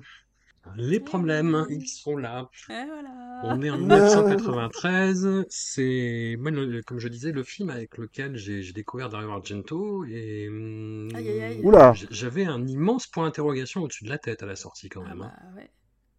Bah, en plus, c'est là, euh, je, pense, il y, a eu beaucoup, comme je disais, hein, de, de, de grèves d'éléments un petit peu étranges dans les films d'Argento, euh, de touches de grotesque en fait. Et je trouve que c'est à partir de Trauma que ça commence à, à plus marcher. Tu veux dire les têtes qui parlent euh, alors qu'elles ont été coupées?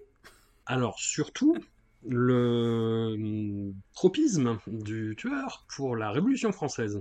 Oui. Ouais. Tu te dis, mais qu'est-ce qui se passe? Mais non mais oui. faut parler de ça en fait. Qu'est-ce que ça vient foutre là-dedans en fait? Et, et je sais pas, ouais, il y a, il y a un côté, il y a, il y a toujours cette, euh, cette méchanceté qui prend le pas sur la cruauté en fait dans les mises à mort, cette histoire qui est menée euh, de, de façon euh, complètement erratique sur un personnage euh, anorexique.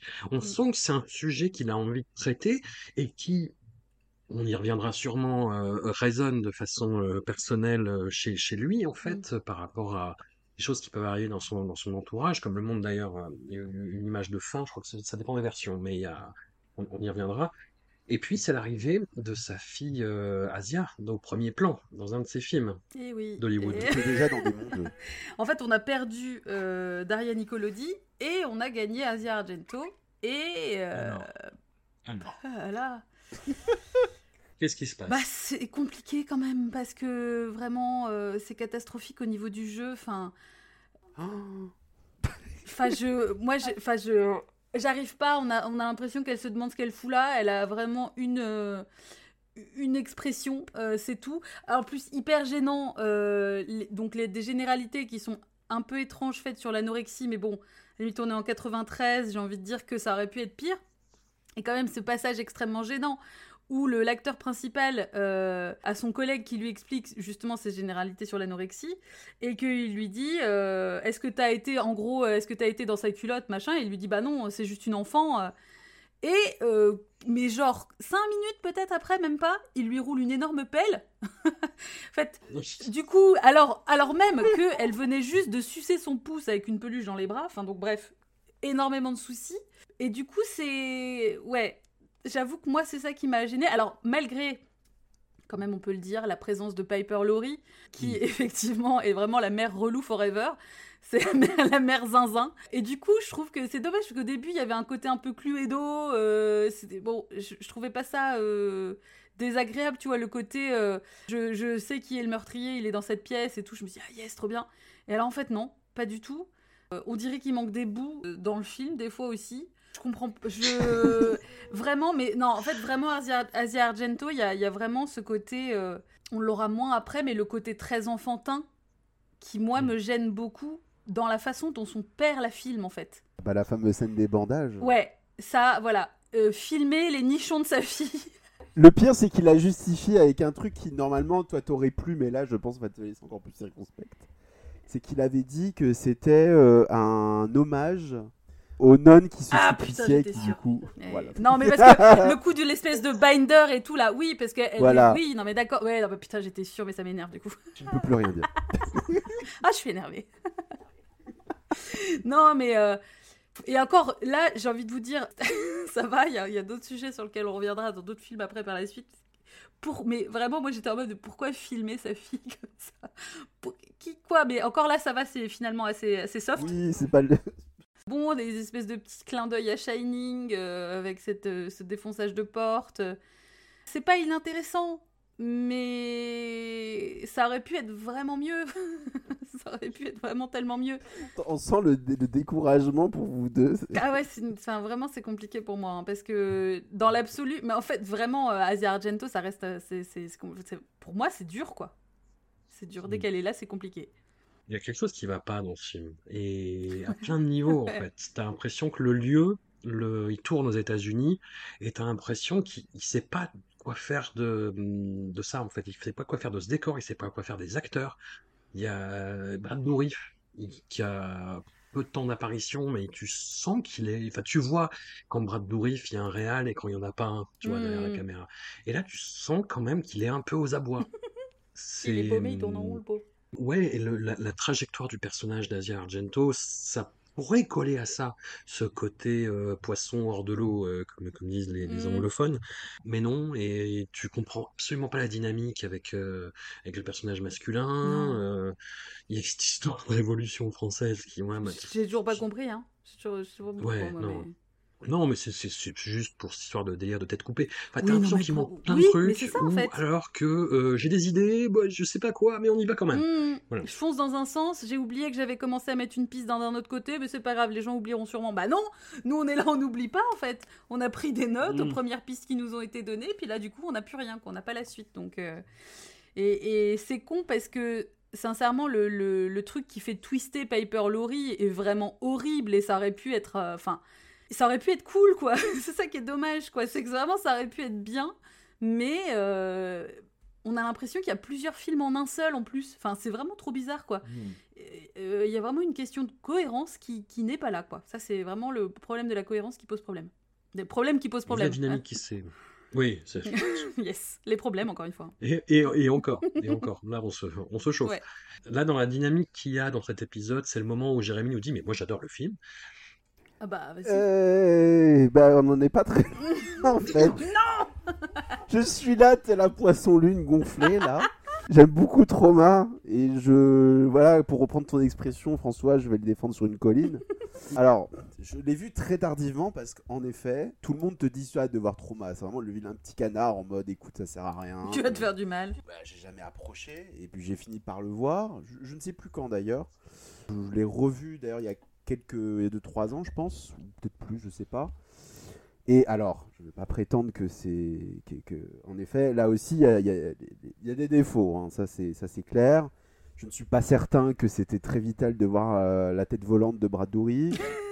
Euh, mais Au point où alors- on en est, tu sais. voilà, au point où on en est. Mais quand même, il faut, ce qui expliquera peut-être euh, ce côté euh, mis de bout à bout, la genèse du film, c'est que Argento, en effet, devait faire ce film aux États-Unis, laisse Gianno Romoli écrire le scénario, qui ensuite est révisé par euh, Franco euh, Ferrini, pardon, qui apparemment avait euh, écrit un scénario tellement trash que ça avait même choqué le précédent scénariste. Chaud. Sauf que Argento, pour essayer de faire passer ce scénario un peu excentrique pour les Américains, demande à un écrivain que je ne connaissais pas, qui s'appelle Ted Klein, de réviser le scénario. Alors ce mec, j'ai regardé, il a fait deux livres dans sa vie, donc je ne sais pas d'où il a sorti le mec de sa poche.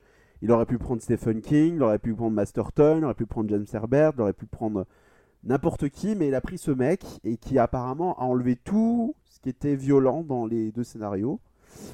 Ce qui fait que le film a été tourné. Et euh, une fois que le film a été terminé, euh, la MPAA a dit non, non, le film est trop violent, donc on va euh, couper des petits bouts. Ouais. Tom Savini était encore aux effets spéciaux. Alors, je vais tempérer, je pense qu'ils ont un peu exagéré parce que aujourd'hui, le film tel qu'on le voit, c'est la version euh, uncut, il me semble. Moi, j'ai vu la, le workprint qui est sur l'édition du Nerf Syndrome qui est irregardable. Je pas, bon, évidemment, j'ai vu en saut de puce, hein, c'est pas possible de regarder un truc pareil. Euh, voilà, euh, en termes de violence qui a été coupée, c'est juste des, des- des gros plans de gorge, euh, Mm. un peu lacérés. C'est c'est très gentil. Je pense qu'à l'époque, la BAA était vraiment sur les dents, euh, mais en vrai, euh, non. Je pense qu'il n'y a pas eu un massacre incroyable. Donc voilà pour, le, pour, la, pour la genèse. Ted Klein a complètement salopé aussi toute la thématique autour de l'anorexie, en fait, qui est un, bah, un thème qui, est, qui était très important pour Dario Argento, parce que ça concerne, en fait, euh, directement sa belle-fille, Anna, qu'on qu'on aperçoit, selon les versions du film, danser à la fin du film. À la fin, ouais, à la toute fin, effectivement, ouais. C'est par rapport au décor. Moi, je trouve que étrangement, euh, alors sans atteindre, on n'est pas, c'est pas, Spira, c'est pas Frisson d'angoisse, mais j'adore les décors qu'il choisit en fait. T'as pas l'impression d'être aux États-Unis avec le, le manoir des Petrescu, le- la maison au bord du lac, le, le... il y a un truc qui je trouve fonctionne, la scène sur le pont. Je sais pas, j'ai l'impression d'être euh, ailleurs, mais pas pas les États-Unis qu'on filme d'habitude dans les séries B de cette époque-là. Et je trouve que c'est, pour moi, c'est un peu le petit frère de Phénoména, dans le sens où on revient encore vers le conte avec euh, un peu le même genre de, d'héroïne, avec euh, Piper Laurie qui est filmée comme une méchante de Walt Disney, euh, des gamins trop curieux, des sous-sols avec des secrets. Enfin, moi j'aime bien, c'est, c'est- ça, ça me botte. Combiné à des trucs nimp, en effet, le film commence sur. On voit des petits bonshommes qui rejouent la Révolution française, tu te dis, voilà, what the fuck.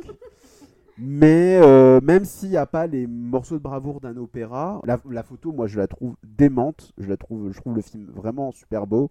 Et j'aime beaucoup aussi le score de Pino Donaggio. Le, le- la, la scène où lui est persuadé qu'elle s'est noyée et il la cherche dans le Oui. lac au clair de lune avec la chanson Ruby Rain. Moi, ça me, ça me rend dingue. Et après, il croit la, enfin, il, il croit la voir dans une vitrine où il regarde le, le- le fa- la fameuse peinture de Ophélie en train de se noyer. Enfin, des petits trucs argentins comme ça qui, moi personnellement, me font grave plaisir. Et plus que tu parlais de, de- en effet, de, de, de sa fille Anna, il y a aussi un des génériques de fin les plus what the fuck jamais vu. Puisque, euh, bon, c'est pas un spoiler vu que c'est indhérent à l'histoire, on voit la caméra qui filme justement bah, euh, la dite Anna en train de danser un reggaeton sur un balcon. Ça. Et la lumière change et d'un coup elle est filmée comme un ange de Botticelli et la musique se mélange à celle de Pino Donaggio et euh, bon, moi je trouve ça magnifique. Ça, Donc euh, voilà. Mais vraiment je, je, je trouve que vu ce qu'il va y avoir après, oui, un- vu c'est un film best-of, oui voilà c'est écrit euh, n'importe comment, mais bon, je le redis, hein, c'est l'écriture c'est pas son fort. Il y a le Argento de Phénoména et qu'on va retrouver dans la Dark Classes qui aime ses personnages.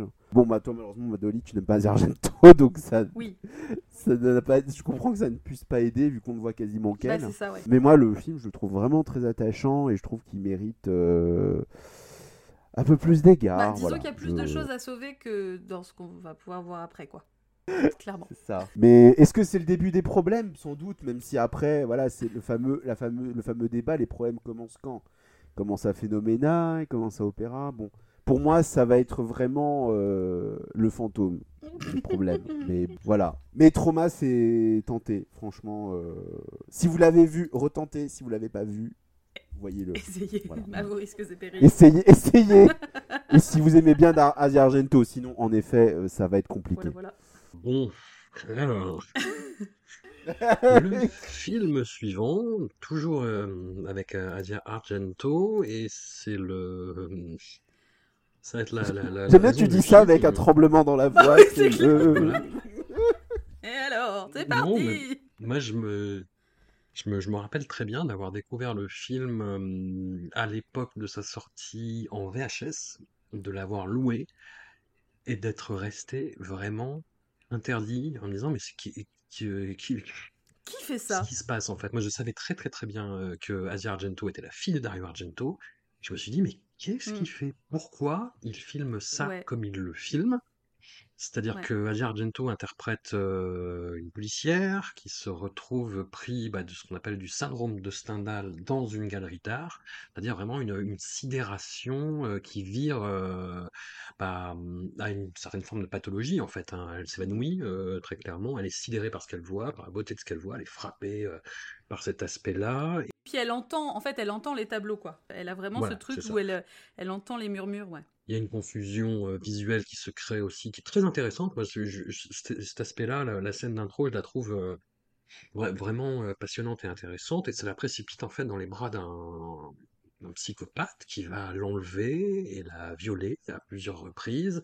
Elle va arriver à s'échapper, elle va se refaire kidnapper, revioler, Mm. et en gros, elle va se débarrasser de son agresseur.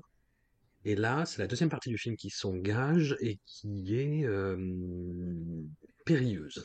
qui est périlleuse, mais moins que ce qu'on a vu avant. Moi, je me rappelle vraiment d'avoir vu le film en fin d'adolescence et d'avoir été euh, ouais, très choqué parce que je voyais. J'ai pas compris. J'ai pas, pas compris. Je crois que j'ai toujours du mal à comprendre, très honnêtement. Mais c'est c'est une posture provocatrice qui correspond tout à fait à eux deux et au travail qu'ils ont pu mener par la suite. Mais voilà, moi c'est un cap que j'ai du mal à dépasser avec le syndrome de Stendhal.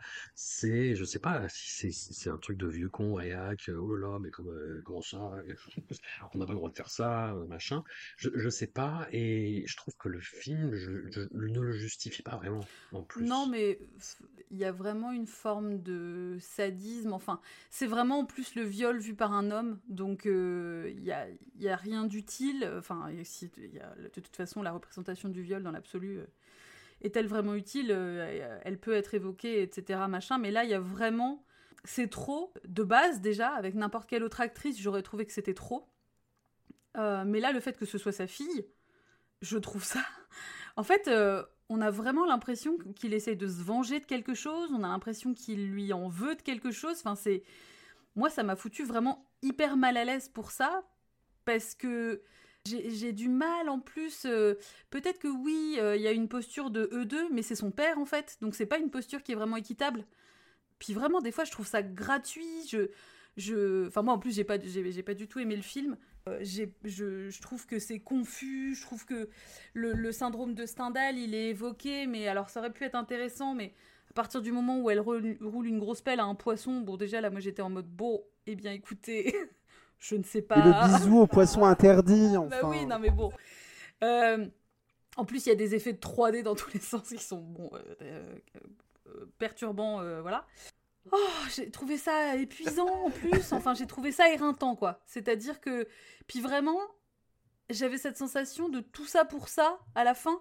Et puis encore une fois, effectivement, Asia Argento, qui a un peu ce truc de. Tu vois, moi j'ai l'impression qu'elle joue un peu euh, euh, comme euh, Uma Thurman dans Pulp Fiction quand elle est défoncée. Bon bah voilà, j'ai l'impression que c'est c'est Asia Argento quoi. C'est c'est ça tout le temps. elle est là, elle sait pas où elle va, elle regarde partout avec ses grands yeux. elle est tout le temps en stress, en panique, tu sais pas ce qui se passe. je, je sais pas déjà de base son jeu, j'ai j'ai du mal. Et puis le côté Ça amnésie. allait bien dans Trauma, moi, ce côté-là. Oui. Ça, ça collait avec son personnage. Ouais, c'est ça. C'est censé être une flic, et tu crois, tu crois pas une seconde. Mais déjà, pas- flic, bah, elle fait. est pas du tout. Enfin, euh, évidemment, quoi. Tu te demandes, mais d'où d'où c'est crédible Enfin, Le glissement de son personnage à la fin, ça marche pas. Non. Ça- ça- C'est c'est raté. C'est raté, en fait. non, c'est vraiment raté. Puis alors, en plus, on a l'impression que Dario Argento essaye de nous euh, faire sous-entendre qu'elle justifie ses meurtres en disant, bah oui, mais il voulait m'agresser. Enfin, tu vois, comme si c'était euh, une, une meuf qui ment sur ses agressions en disant, non, je l'ai buté, mais c'était la légitime défense. Enfin, ah, il y a un truc vraiment malsain, mal branlé, mal. euh, Tout ça pour, en plus, effectivement, un film qui, à la fin. Parce que des fois, tu peux. C'est pas excusé, mais passer outre certains aspects qui peuvent être un peu gênants comme ça en te disant bon ça sert une plus grande cause mais là au final, C'est pas opéra, quoi. Le film, il est crapoteux. bah c'est ça fait. en fait, ouais. Il est, il est crapoteux dégueu, euh, euh, à l'image de cette espèce de perruque blonde euh, qu'elle porte. Enfin, tu sais, il y a, y a vraiment cette espèce de. Et encore, ça aurait pu être cool finalement. Mais je sais pas, ouais. hmm, vraiment, moi, il y a vraiment tout un truc. euh, T'as toute la scène quand ils sont dans l'espèce de blocos là, mais quel enfer quoi. Et le fait qu'elle arrive à avoir le syndrome de Stendhal avec des graphes. Alors, pff, mais le- oui, mais non en quoi. En fait, enfin, je suis désolée, mais il y a un moment donné, tu peux pas t'en servir. Là, t'appelles pas ça le, syn- le syn- syndrome de Stendhal, t'appelles ça juste des hallucinations et puis basta quoi. Donc c'est pas, je trouve que c'est Syndrome du mauvais goût. c'est ça. le syndrome de la drogue en fait, hein, tout simplement. Mais du coup, euh, ouais, voilà, bon, assez, euh, j'avoue, euh, assez en colère en fait finalement sur.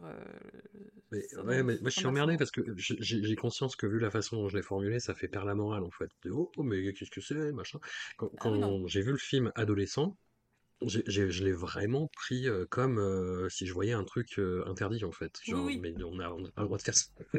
Oui, mais non, mais en fait, c'est- je suis assez d'accord. Mais avec mes yeux de maintenant, moi je vois juste le côté euh, on est tous trop punk.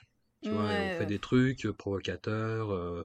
je, je le vois contextuellement avec du recul et en même temps je regarde ça avec des yeux de daron. Et Ouais, j'ai envie de, j'ai envie de leur mettre des, des petites tapes derrière la tête. Tu vois, Ouais, non, ouais. mais arrêtez de faire, arrêtez de faire ça. M'emmerdez.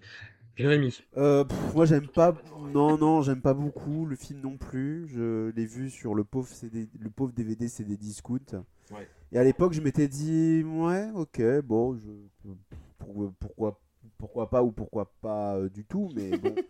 Pourquoi? En fait, le truc, le film est plus intéressant à analyser, je suppose, aussi bien pour euh, ces écarts, euh, ces écarts psy, en mode pourquoi t'as fait ça, Mm. que le côté, c'est quand même, enfin, c'est globalement le film est à Rapid Revenge, mais sans le côté divertissant entre guillemets, Mm. c'est-à-dire vraiment en prenant l'axe de la folie. Et il y a des choses dans le film qui sont intéressantes, je trouve, hein, la manière dont elle, euh, elle s'engouffre un moment dans le mimétisme, euh, enfin euh, l'automutilation, des choses qu'on n'a pas l'habitude de voir dans ce genre-là. Hmm.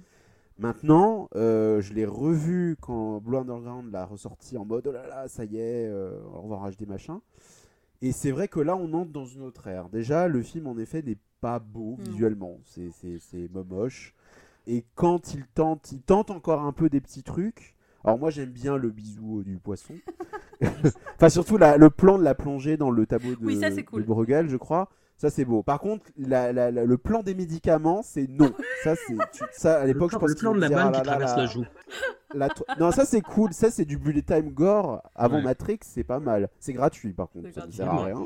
Mais euh, et passer ça, euh, alors moi j'ai vraiment vraiment beaucoup de mal, surtout quand je l'ai revu avec en effet la, la, la, la partie où elle a, elle a tué l'assassin. était genre, Hmm, qu'est-ce qui va se passer? Alors la première fois du film, oui, tu te dis mais où est-ce qu'on va aller? Mm. Euh, Quand tu as revu le film, tu te dis euh, j'en ai un peu rien à foutre quoi. Ouais. Donc euh, le, le plan final est quand même très beau, cette idée qu'elle devient une, une piéta, Mm. euh, chose que je n'avais pas comprise la première fois. Mais globalement, ouais, c'est un film je trouve qui est potentiellement plus intéressant à, à essayer de comprendre que à voir. À la musique de Morricone absolument magnifique, d'ailleurs le générique Oui. est super beau, euh, comme d'habitude, j'aime dire as usual quoi. Mais euh, moi c'est c'est vraiment j'ai du mal avec. euh, En effet, il y a un côté crapoteux qu'on lui connaissait pas trop qui là apparaît. Ça, ceci dit, pourquoi pas? Parce que faire un film, enfin sur vu le sujet, faire un film cru, je pense que c'était peut-être après peut-être pas avec sa fille, quoi. Euh, mais pff, même hors ça, euh, c'est vraiment pas. un- Enfin, je trouve que c'est quand même un film bien cabossé et et pff, que franchement, je suis pas prêt de, de, de revoir euh, parce que, enfin, c'est pas grand chose qui, qui, qui me tient à lui, quoi. Mm, Donc, mm. euh, mais bon. Comme je disais, les problèmes commencent. Ce qui ne vont pas exploser au film suivant finalement. Oh là là, bah oui, mais bon. Là. Oh là là. Non, mais en plus, le, le, le film suivant qui sera le dernier de cet épisode, pour finir euh, En en beauté. beauté. en fanfare, dans les, dans les tréfonds, dans les abîmes, non, c'est c'est un gros rendez-vous manqué, quoi. Parce que euh, une adaptation du fantôme de l'opéra par Dario Argento, mais oui, mais évidemment. Mais pas en 98. Et pas avec Asia Argento, et pas avec notre Némésis. Julianne Sands Putain, mais je l'aime tellement. Julian Julien Sands, Sable. quoi. Julian fucking Sands, qui est de façon complètement incompréhensible un des deux, un des, des boogeymen de Discordia qui, qui, qui revient comme ça nous hanter, nous faire du mal. Non, mais acteur fascinant en même temps, hein, et qui là, de- je pense, est au sommet de sa fascination, mais, mais pour Putain, plein de mauvaises raisons. Ce, ce film, en fait, c'est une suite de choix qui sont incompréhensibles, Il y a rien qui où il y a des touches d'humour Hmm. que moi je ne comprends pas. En fait, tu vois, tous les. euh, La petite machine à vapeur, là La machine à vapeur, les personnages qui sont dans les bas-fonds qui traquent des rats, le, le personnage de la cantatrice qui est euh, horrible, le, la caractérisation du fantôme et de sa relation avec, euh, avec son, son, son, son égérie, le, la façon dont il filme la, la scène de sexe, quoi. C'est- Mais horrible. quoi. Pourquoi quoi? Parce Julian que Sands avec ses fucking rats, quoi. non, mais alors, enfin, moi déjà, bon, de base, filmer ta fille en train de baiser, bon, déjà étrange. Mais là, la scène dure trop longtemps et alors, on est obligé d'avoir une petite levrette gratos. Enfin, C'est ça. j'étais vraiment c'est un rat, c'est pour ça, tu comprends, il est animal. Mais oui, mais tu sais, j'étais vraiment en mode. Bon, déjà de base. euh, Mais la scène est bien photographiée. Non, mais bien sûr que la scène n'est pas moche. Mais, est mais vraiment, moi, je suis hors, du truc parce que c'est son. Je me dis, c'est son daron. Je me demande combien de fois ils ont fait la scène. Je me demande, attends, on va changer d'angle parce qu'on voit pas suffisamment son fiac. Enfin bon, il y a rien qui va. Mais déjà de base, là, on est dans une version genre Victor de l'Aveyron, mais avec des rats. Pourquoi? Enfin. Le, le fantôme de l'opéra n'a pas de masque. Alors, moi, je l'ai vu parce que j'étais euh, dans un dans une folie du fantôme de l'opéra que j'adore, donc j'avais décidé de voir toutes les adaptations possibles et imaginables. Le bilan qui en ressort, c'est que si jamais vous souhaitez voir une très bonne adaptation, il y a le téléfilm de 1990 dans lequel le fantôme est interprété par Charles Dance, avec euh, également une petite apparition de Anne Roumanoff et de Jean-Pierre Cassel. voilà, mais vraiment très très bonne adaptation. Bon, faut savoir d'ailleurs que dans cette adaptation-là, le fantôme n'enlève jamais son masque, enfin on le voit pas sans son masque. Donc il y a plein de- d'adaptations où il y a un demi-masque, un masque entier, des fois on le voit sans, des fois on le... Bon, bref, mais il n'y a jamais eu aucune adaptation où le fantôme n'a aucun masque, mais vraiment rien à foutre. Juste une perruque incroyable et une cape euh, très discutable. E- Est-ce que on peut juste résumer le film en disant qu'à un moment donné, il y a une tapette géante enflammée qui jaillit du ciel? Enfin, Avec des gens dessus qui se avec des gens Enfin, dedans, voilà, tout à fait. Les doublages vocaux euh, des scènes de chant sont scandaleuses. Ouais. Vraiment, il y a, vraiment, ça ne va pas. Non, non, puis la scène de sabotage en fait de la représentation quand le fantôme veut imposer euh, sa- sa muse au Oui. euh, directeur de l'Opéra Garnier, c'est quand même Julian Sands torse-poil qui donne des coups de masse dans un truc. La scène, et le, quand, le, quand le, C'est le- incroyable. le lustre s'effondre, Ouais. tu vois les mecs qui gigotent en faisant. C'est ridicule. Il a un côté Peter Steele blond, cela dit, quand il est en train de pilonner cette colonne, que j'avais pas perçu euh, au premier C'est visionnage. vrai. Et j'avoue que j'ai Oui. pas été totalement indifférente. Rien qui va, quoi. Rien qui va. C'est- c'est- C'est c'est sidérant, quand même. Ouais, ouais. Et il baisse des rats, quoi. Enfin, alors, ce qui est bizarre, c'est ça, c'est quand même que on suppose que c'est sa famille, du coup, les rats. Enfin, et donc, est-ce qu'il y a une espèce d'inceste là? Enfin, il y a rien qui va, quoi. Bref. Trop de questions. Ah ouais, non, mais. euh, Et alors, l'autre, le, le brun avec sa queue de cheval, euh, on dirait euh, Oui. un tarabas, mais de bon marché. Exactement, c'est exactement ce que je me suis dit. C'est vraiment compliqué, hein. Mais alors, moi, je prends quand même un grand plaisir à le revoir à chaque fois. Oui, oui, mais parce que parce qu'il se passe des trucs complètement incroyables. Et il y a effectivement cette scène où Julian Sands euh, se, se chauffe tout seul et, il- et il a un rat sur lui qui se met dans le falzar, tu vois. Et, et je- ce film commence à l'avoir vu trois quatre fois, comme Ouais. je vous disais. Et ce plan, à chaque fois, tu vois la, ta- la tapette géante dans le ciel, Ouais. euh, le lustre qui tombe avec Julian Sands torse-poil, euh, Ouais. euh, Julian Sands qui conduit la barque avec le dos voûté, tout d'un coup, tu comprends pas pourquoi. Et, euh, Sands qui mord tout et n'importe quoi. Des Oui. langues, des lobes, tout. Ouais. Qui Oui, grignote, ouais. Mm. Mon Dieu. Et, et oui, et, la- et le plan où il se met le, le rat dans le falzar, je- Ouais. à chaque fois, je me rappelle, je me dis, oh putain, c'est vrai, c'est un plan que je refoule, Ouais, en fait. ouais. Et il y a plein de trucs que je refoule. Globalement, je le refoule à chaque ouais, fois. ouais. C'est vrai. Hein. C'est... En plus, ce qui est bizarre, c'est qu'en fait, au départ, il a la chemise fermée et il a juste les rats sur lui. On se dit, oh, c'est un peu mimi. Et puis là, il commence à faire un geste horrible où il ouvre sa chemise et il prend le rat et il le pose sur son torse. Et là, tu dis, oh non. Et après, il descend vers son ceinturon pour le déboucler. Et là, t'es là, oui, ben non, en fait, là, euh, vraiment, non, Merci vraiment euh, fermement. rajouté tous ces détails. Voilà, désolé. Je... bah, non, mais il faut que les gens comprennent. Bien que les gens se figurent scène. Ah, il faut que les gens visualisent. Hein. Et tout ça, effectivement, euh, dans une espèce de grotte. euh, Et alors, Asia Argento, c'est une catastrophe. La moitié du film, en plus, elle les passe les nichons à moitié à l'air. Enfin, là, c'est pareil. Les, costumes sont très discutables aussi, parce que on dirait vraiment un mauvais truc de la comédie française avec pas trop de budget, mais on a essayé quand même de mettre de la dentelle, histoire de dire que c'est d'époque. Et du coup, elle a cette espèce de corset avec un chemisier où, clairement, elle pourrait être torse nu, ce serait identique, pour ben, aucune raison, hein, puisque personne d'autre ne monte ses nichons comme ça, sauf peut-être éventuellement euh, une des gouvernantes ou quoi qui finit par être grignotée euh, dans les bas-fonds. Euh, c'est vraiment bizarre. C'est encore une fois là où le, le- je me suis dit, mais pourquoi filmer sa fille comme ça? Pourquoi? Enfin, quel est le. Pff, Trop d'infos. Il a de choix incompréhensible. Et, Ouais. Et, mais même si le film a été remonté, même il paraît qu'il manque une heure euh, du, du cut euh, original Oh, d'Argento, bordel. mais moi j'ai pas envie de voir une heure en plus. Tu vois. Ah, je sais. Ouais, franchement, je, je me tenterais bien quand même. Franchement, je. Il y avait une bite géante apparemment dans, Ah bah yes. dans leur coupé. Bon, ok. Je pense que Bah, ça Ken Russell, du coup. C'est ça. Voilà. Mais du coup, moi, je comprends pas, en fait. Je, je ne comprends pas. Et et- et il y a plein de choix qui sont incompréhensibles et Mm. qui ne sont pas euh, des problèmes de production, tu vois. Non, non, quoi, non. que- qui... Je ne vois pas comment tu peux récupérer ce qu'il y a à l'écran, en fait. Ah oui, non, je ne vois pas quel choix de Non, montage, on quel choix pas. de... Mm. C'est c'est impossible. Jérémy, est-ce que hum, tu as rejoint le, le- la raison Ah oui, oui, oui, non, je veux pas le. Mais en fait, c'est- c'est c'est un peu pareil que vous, c'est-à-dire que t'arrives pas à les tester en même temps, tu te dis qu'est-ce que je suis en train de regarder? Mm. La petite histoire, c'est que j'avais expliqué euh, sur l'émission sur la vie que à l'époque, j'avais fait un mémoire sur Miguel Soavi. Et la deuxième année où j'y suis allé entraînant les pieds, j'ai voulu faire un mémoire sur la représentation du fantôme de l'opéra. qui, est- qui, qui, qui, voilà, en mode, euh, pff, écoutez, on va faire ça. Donc je me suis tout tapé, c'est-à-dire même euh, le- ce truc qui s'appelle Phantom of the Mall. Oui. Et euh, voilà, qui existe, hein, ça existe. Et, et alors le fantôme de l'opéra d'Argento, je n'arrive pas à le détester parce que il tente des trucs. Le Oui. film n'est pas réussi, mais il tente des trucs. Sachant que le mec arrive, se dit attendez, je vais faire une version sexy et gore du fantôme de l'opéra. Ça a déjà été fait, c'était le celui qui a été produit par Ariane Towers avec Robert Englund, Mm. qui n'est pas, euh, qui est pas plutôt pas mal. Mais qui est d'ailleurs. pas très sexy, Oui, non, c'est pas très sexy, non, en effet.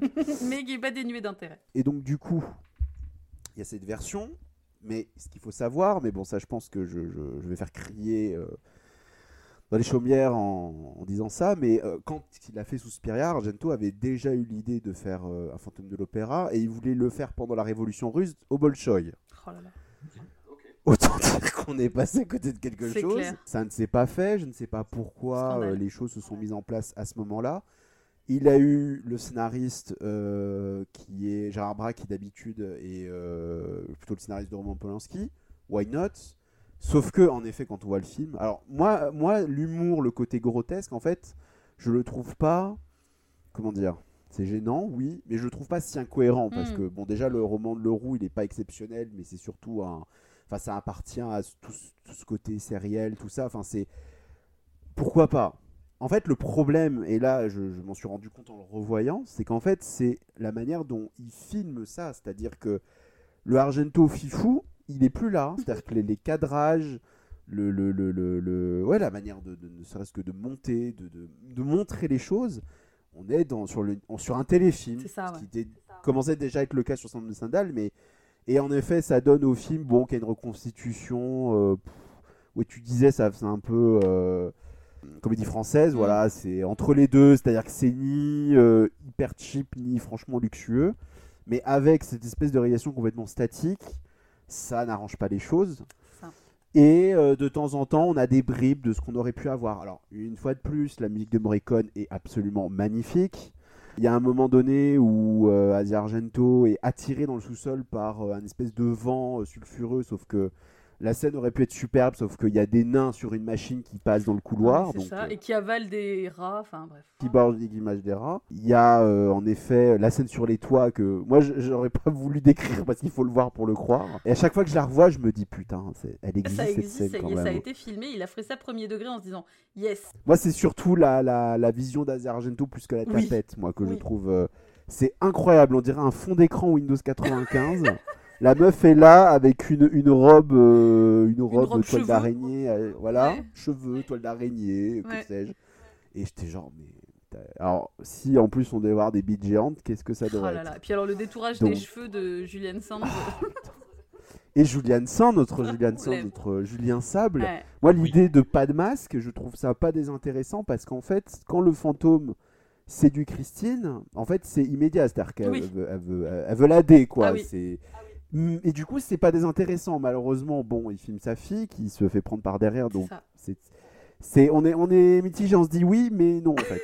De- de- oui, mais non. Pas, pas là, pas comme ça. Et alors, ce qui est fou, c'est que aussi, il faut en parler, parce que Janssen aussi, en plus de son jeu, il a toujours eu cette, euh, cette coupe que personne n'avait, je pense, dans les années 90. Et là, le mec ressemble à un lévrier. C'est ça. Mais vraiment, avec le, le- le- son côté, son profil, ça marche. C'est vraiment un lévrier. Ça. Alors que le mec est censé être un homme rat, donc ça tombe mal. C'est euh, qui griffe, qui mord, en effet, qui grignote. Bon, pourquoi pas d'ailleurs, mais avec des trucs complètement gratuits, genre le, le, le couple à un moment qui se fait buter. Oui, oui. T'as l'impression d'être dans un. À Lamberto Bava des années 80, exactement. Bah, le petit empalement gratos, écoute, on dit jamais C'est non. hein. ça, voilà. euh, je t'arrache la langue, euh, je te griffe le sein. enfin, c'est- c'est ça. Je te colle la mouche sur le nez. Le problème, c'est que cette vulgarité, je suis persuadé que si le film s- ressemblait à quelque chose, Mm. parce qu'il faut quand même savoir que le chef-op, c'est Ronnie Taylor, donc c'est le même que celui d'Opéra, donc euh, je ne sais pas ce qui s'est passé. Bon, probablement 10 ans. Et la drogue. Mais Ronnie Taylor était cadreur. Le mec a cadré Phantom of the Paradise, Mm. comme c'est étonnant, et Les Diables. Donc Oui. le mec ne vient pas de nulle part. Mais là, manifestement, euh, tout ce que faisait Argento d'habitude, les steadicams, les vues subjectives chelous, euh, oublié, a plus. Donc, euh, et je suis, voilà, je suis probablement certain que cette vulgarité, alors genre la scène du, scène que j'avais complètement oublié, la scène du hammam bordel là, où c'est vraiment tout le monde à poil. c'est ça. je me dis, pour- pourquoi pas? Mais filmer comme ça, non. Alors que ça aurait été avec une, avec classe, avec folie, bah en, en effet, ça aurait été du Ken Russell, Ça. voire du, du, ah, il y aurait même, ça aurait été même un peu du, du Fellini, je pense. Oui. qu'il- Absolument. Why not Et le plan de fin aussi est très beau, où on voit euh, Azargento qui devient euh, folle et qui, est, euh, dont les yeux, seuls les yeux sont éclairés. Mm. Mais c'est au milieu d'une espèce de tambouille avec des rats en peluche. Des... Ouais, ouais. Il y a un gros rat en peluche animatronique au début du film. C'est ça. Là, il a voulu faire le pingouin de Batman, en fait. C'est Bah le, le- oui. le mec a été élevé par des rats. euh, Non mais le postulat, en fait ouais c'est ça, c'est que dans l'absolu, ça aurait pu donner un truc absurde, burlesque et tout machin, mais là bah, pff, mais voyez-le quand même. En fait, surtout ça, j'aimerais- en fait j'ai tellement envie de pousser ça les reste, gens à le ça voir. reste euh, horriblement réjouissant euh, dans, sa, dans, la- sa, dans sa médiocrité et sa vulgarité, mais faut être préparé. Bah, disons que c'est vrai que c'est bizarre quand tu dis que c'est Dario Argento, quand tu dis qu'il est capable de faire ça et Suspiria, tu te dis oh waouh, enfin chaud quand même quoi, c'est compliqué. Mais après, moi je pense que c'est aussi ça qui, que je dirais peut-être pas sur la troisième partie, mais ce que j'aime c'est qu'il se sente aussi cette liberté de faire ce qu'il veut et de pas forcément toujours être à la hauteur de sa réputation et de pas se sentir obligé de coller à ça et que son œuvre est Pas se sentir obligé de faire de bons films. oui, c'est ça. mais non, mais quelque part, c'est pas faux, tu vois. Enfin, il y a vraiment ce truc où je me dis, en fait, c'est rafraîchissant de voir un mec qui finit par en avoir plus grand chose à foutre et qui va là Je sais où pas on si je pas dirais envie que rafraîchissant. Ouais, non, mais tu vois. Bon, c'est compliqué, mais il y a une forme de tendresse un peu où je me dis, mais vas-y, Dario. Écoute, tu sais quoi, ça te fait plaisir? Eh ben, vas-y, fais ça. Ah, écoute, fais-toi plaisir.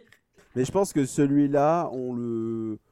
Je pense qu'il y a une forme d'attendrissement parce que, comme je disais, il y a les prémices de quelque chose et, et peut-être parce qu'il y a une, une ambition Mm. qu'on voit euh, se casser la gueule, alors que il y a des films de la troisième partie qui n'ont même pas d'ambition. Oui, c'est ça. C'est peut-être pour ça qu'il y a une, petite, petite différence. euh. Effectivement, ça ressemble à du Ken Russell raté en fait. C'est ça. Euh, oui, oui. Ça. Sachant que Ken Russell d'ailleurs avait filmé un, un clip du Phantom de l'Opéra. Enfin, je suppose que c'était euh, Ouais. pour une représentation de Broadway et c'est bah, trois minutes qui sont certainement bien meilleures que, Voilà. que tout ça. Regardez ça aussi. Voilà, nous arrivons au terme de ce deuxième épisode qui n'est qu'un tour de chauffe pour le troisième qui va être euh, qui va être compliqué qui va être compliqué dans lequel on va retrouver Asia Argento je préviens Eh oui. Ah, je Trigger sais, je warning, sais. Asia Argento. Ouais, ouais, ouais. Je sais, je sais. Et où il y a ouais, une espèce de, de démission artistique, mais avec quelques tentatives tout de même.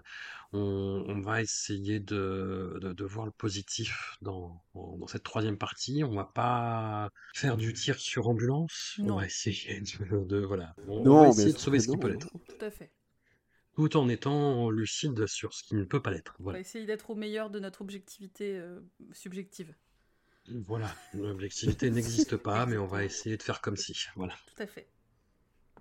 Un immense merci à vous deux. On peut vous retrouver euh, qui sur Chaos Reign pour euh, Jérémy, qui sur fait. ta chaîne Twitch pour toi d'Hollywood. Tout à fait. Toujours. Toujours. Toujours tous les jours, presque. Et ouais, c'est ça. C'est un sacerdoce. Et hum, on se retrouve euh, dans 15 jours. Merci à vous. J'ai hâte. À bientôt.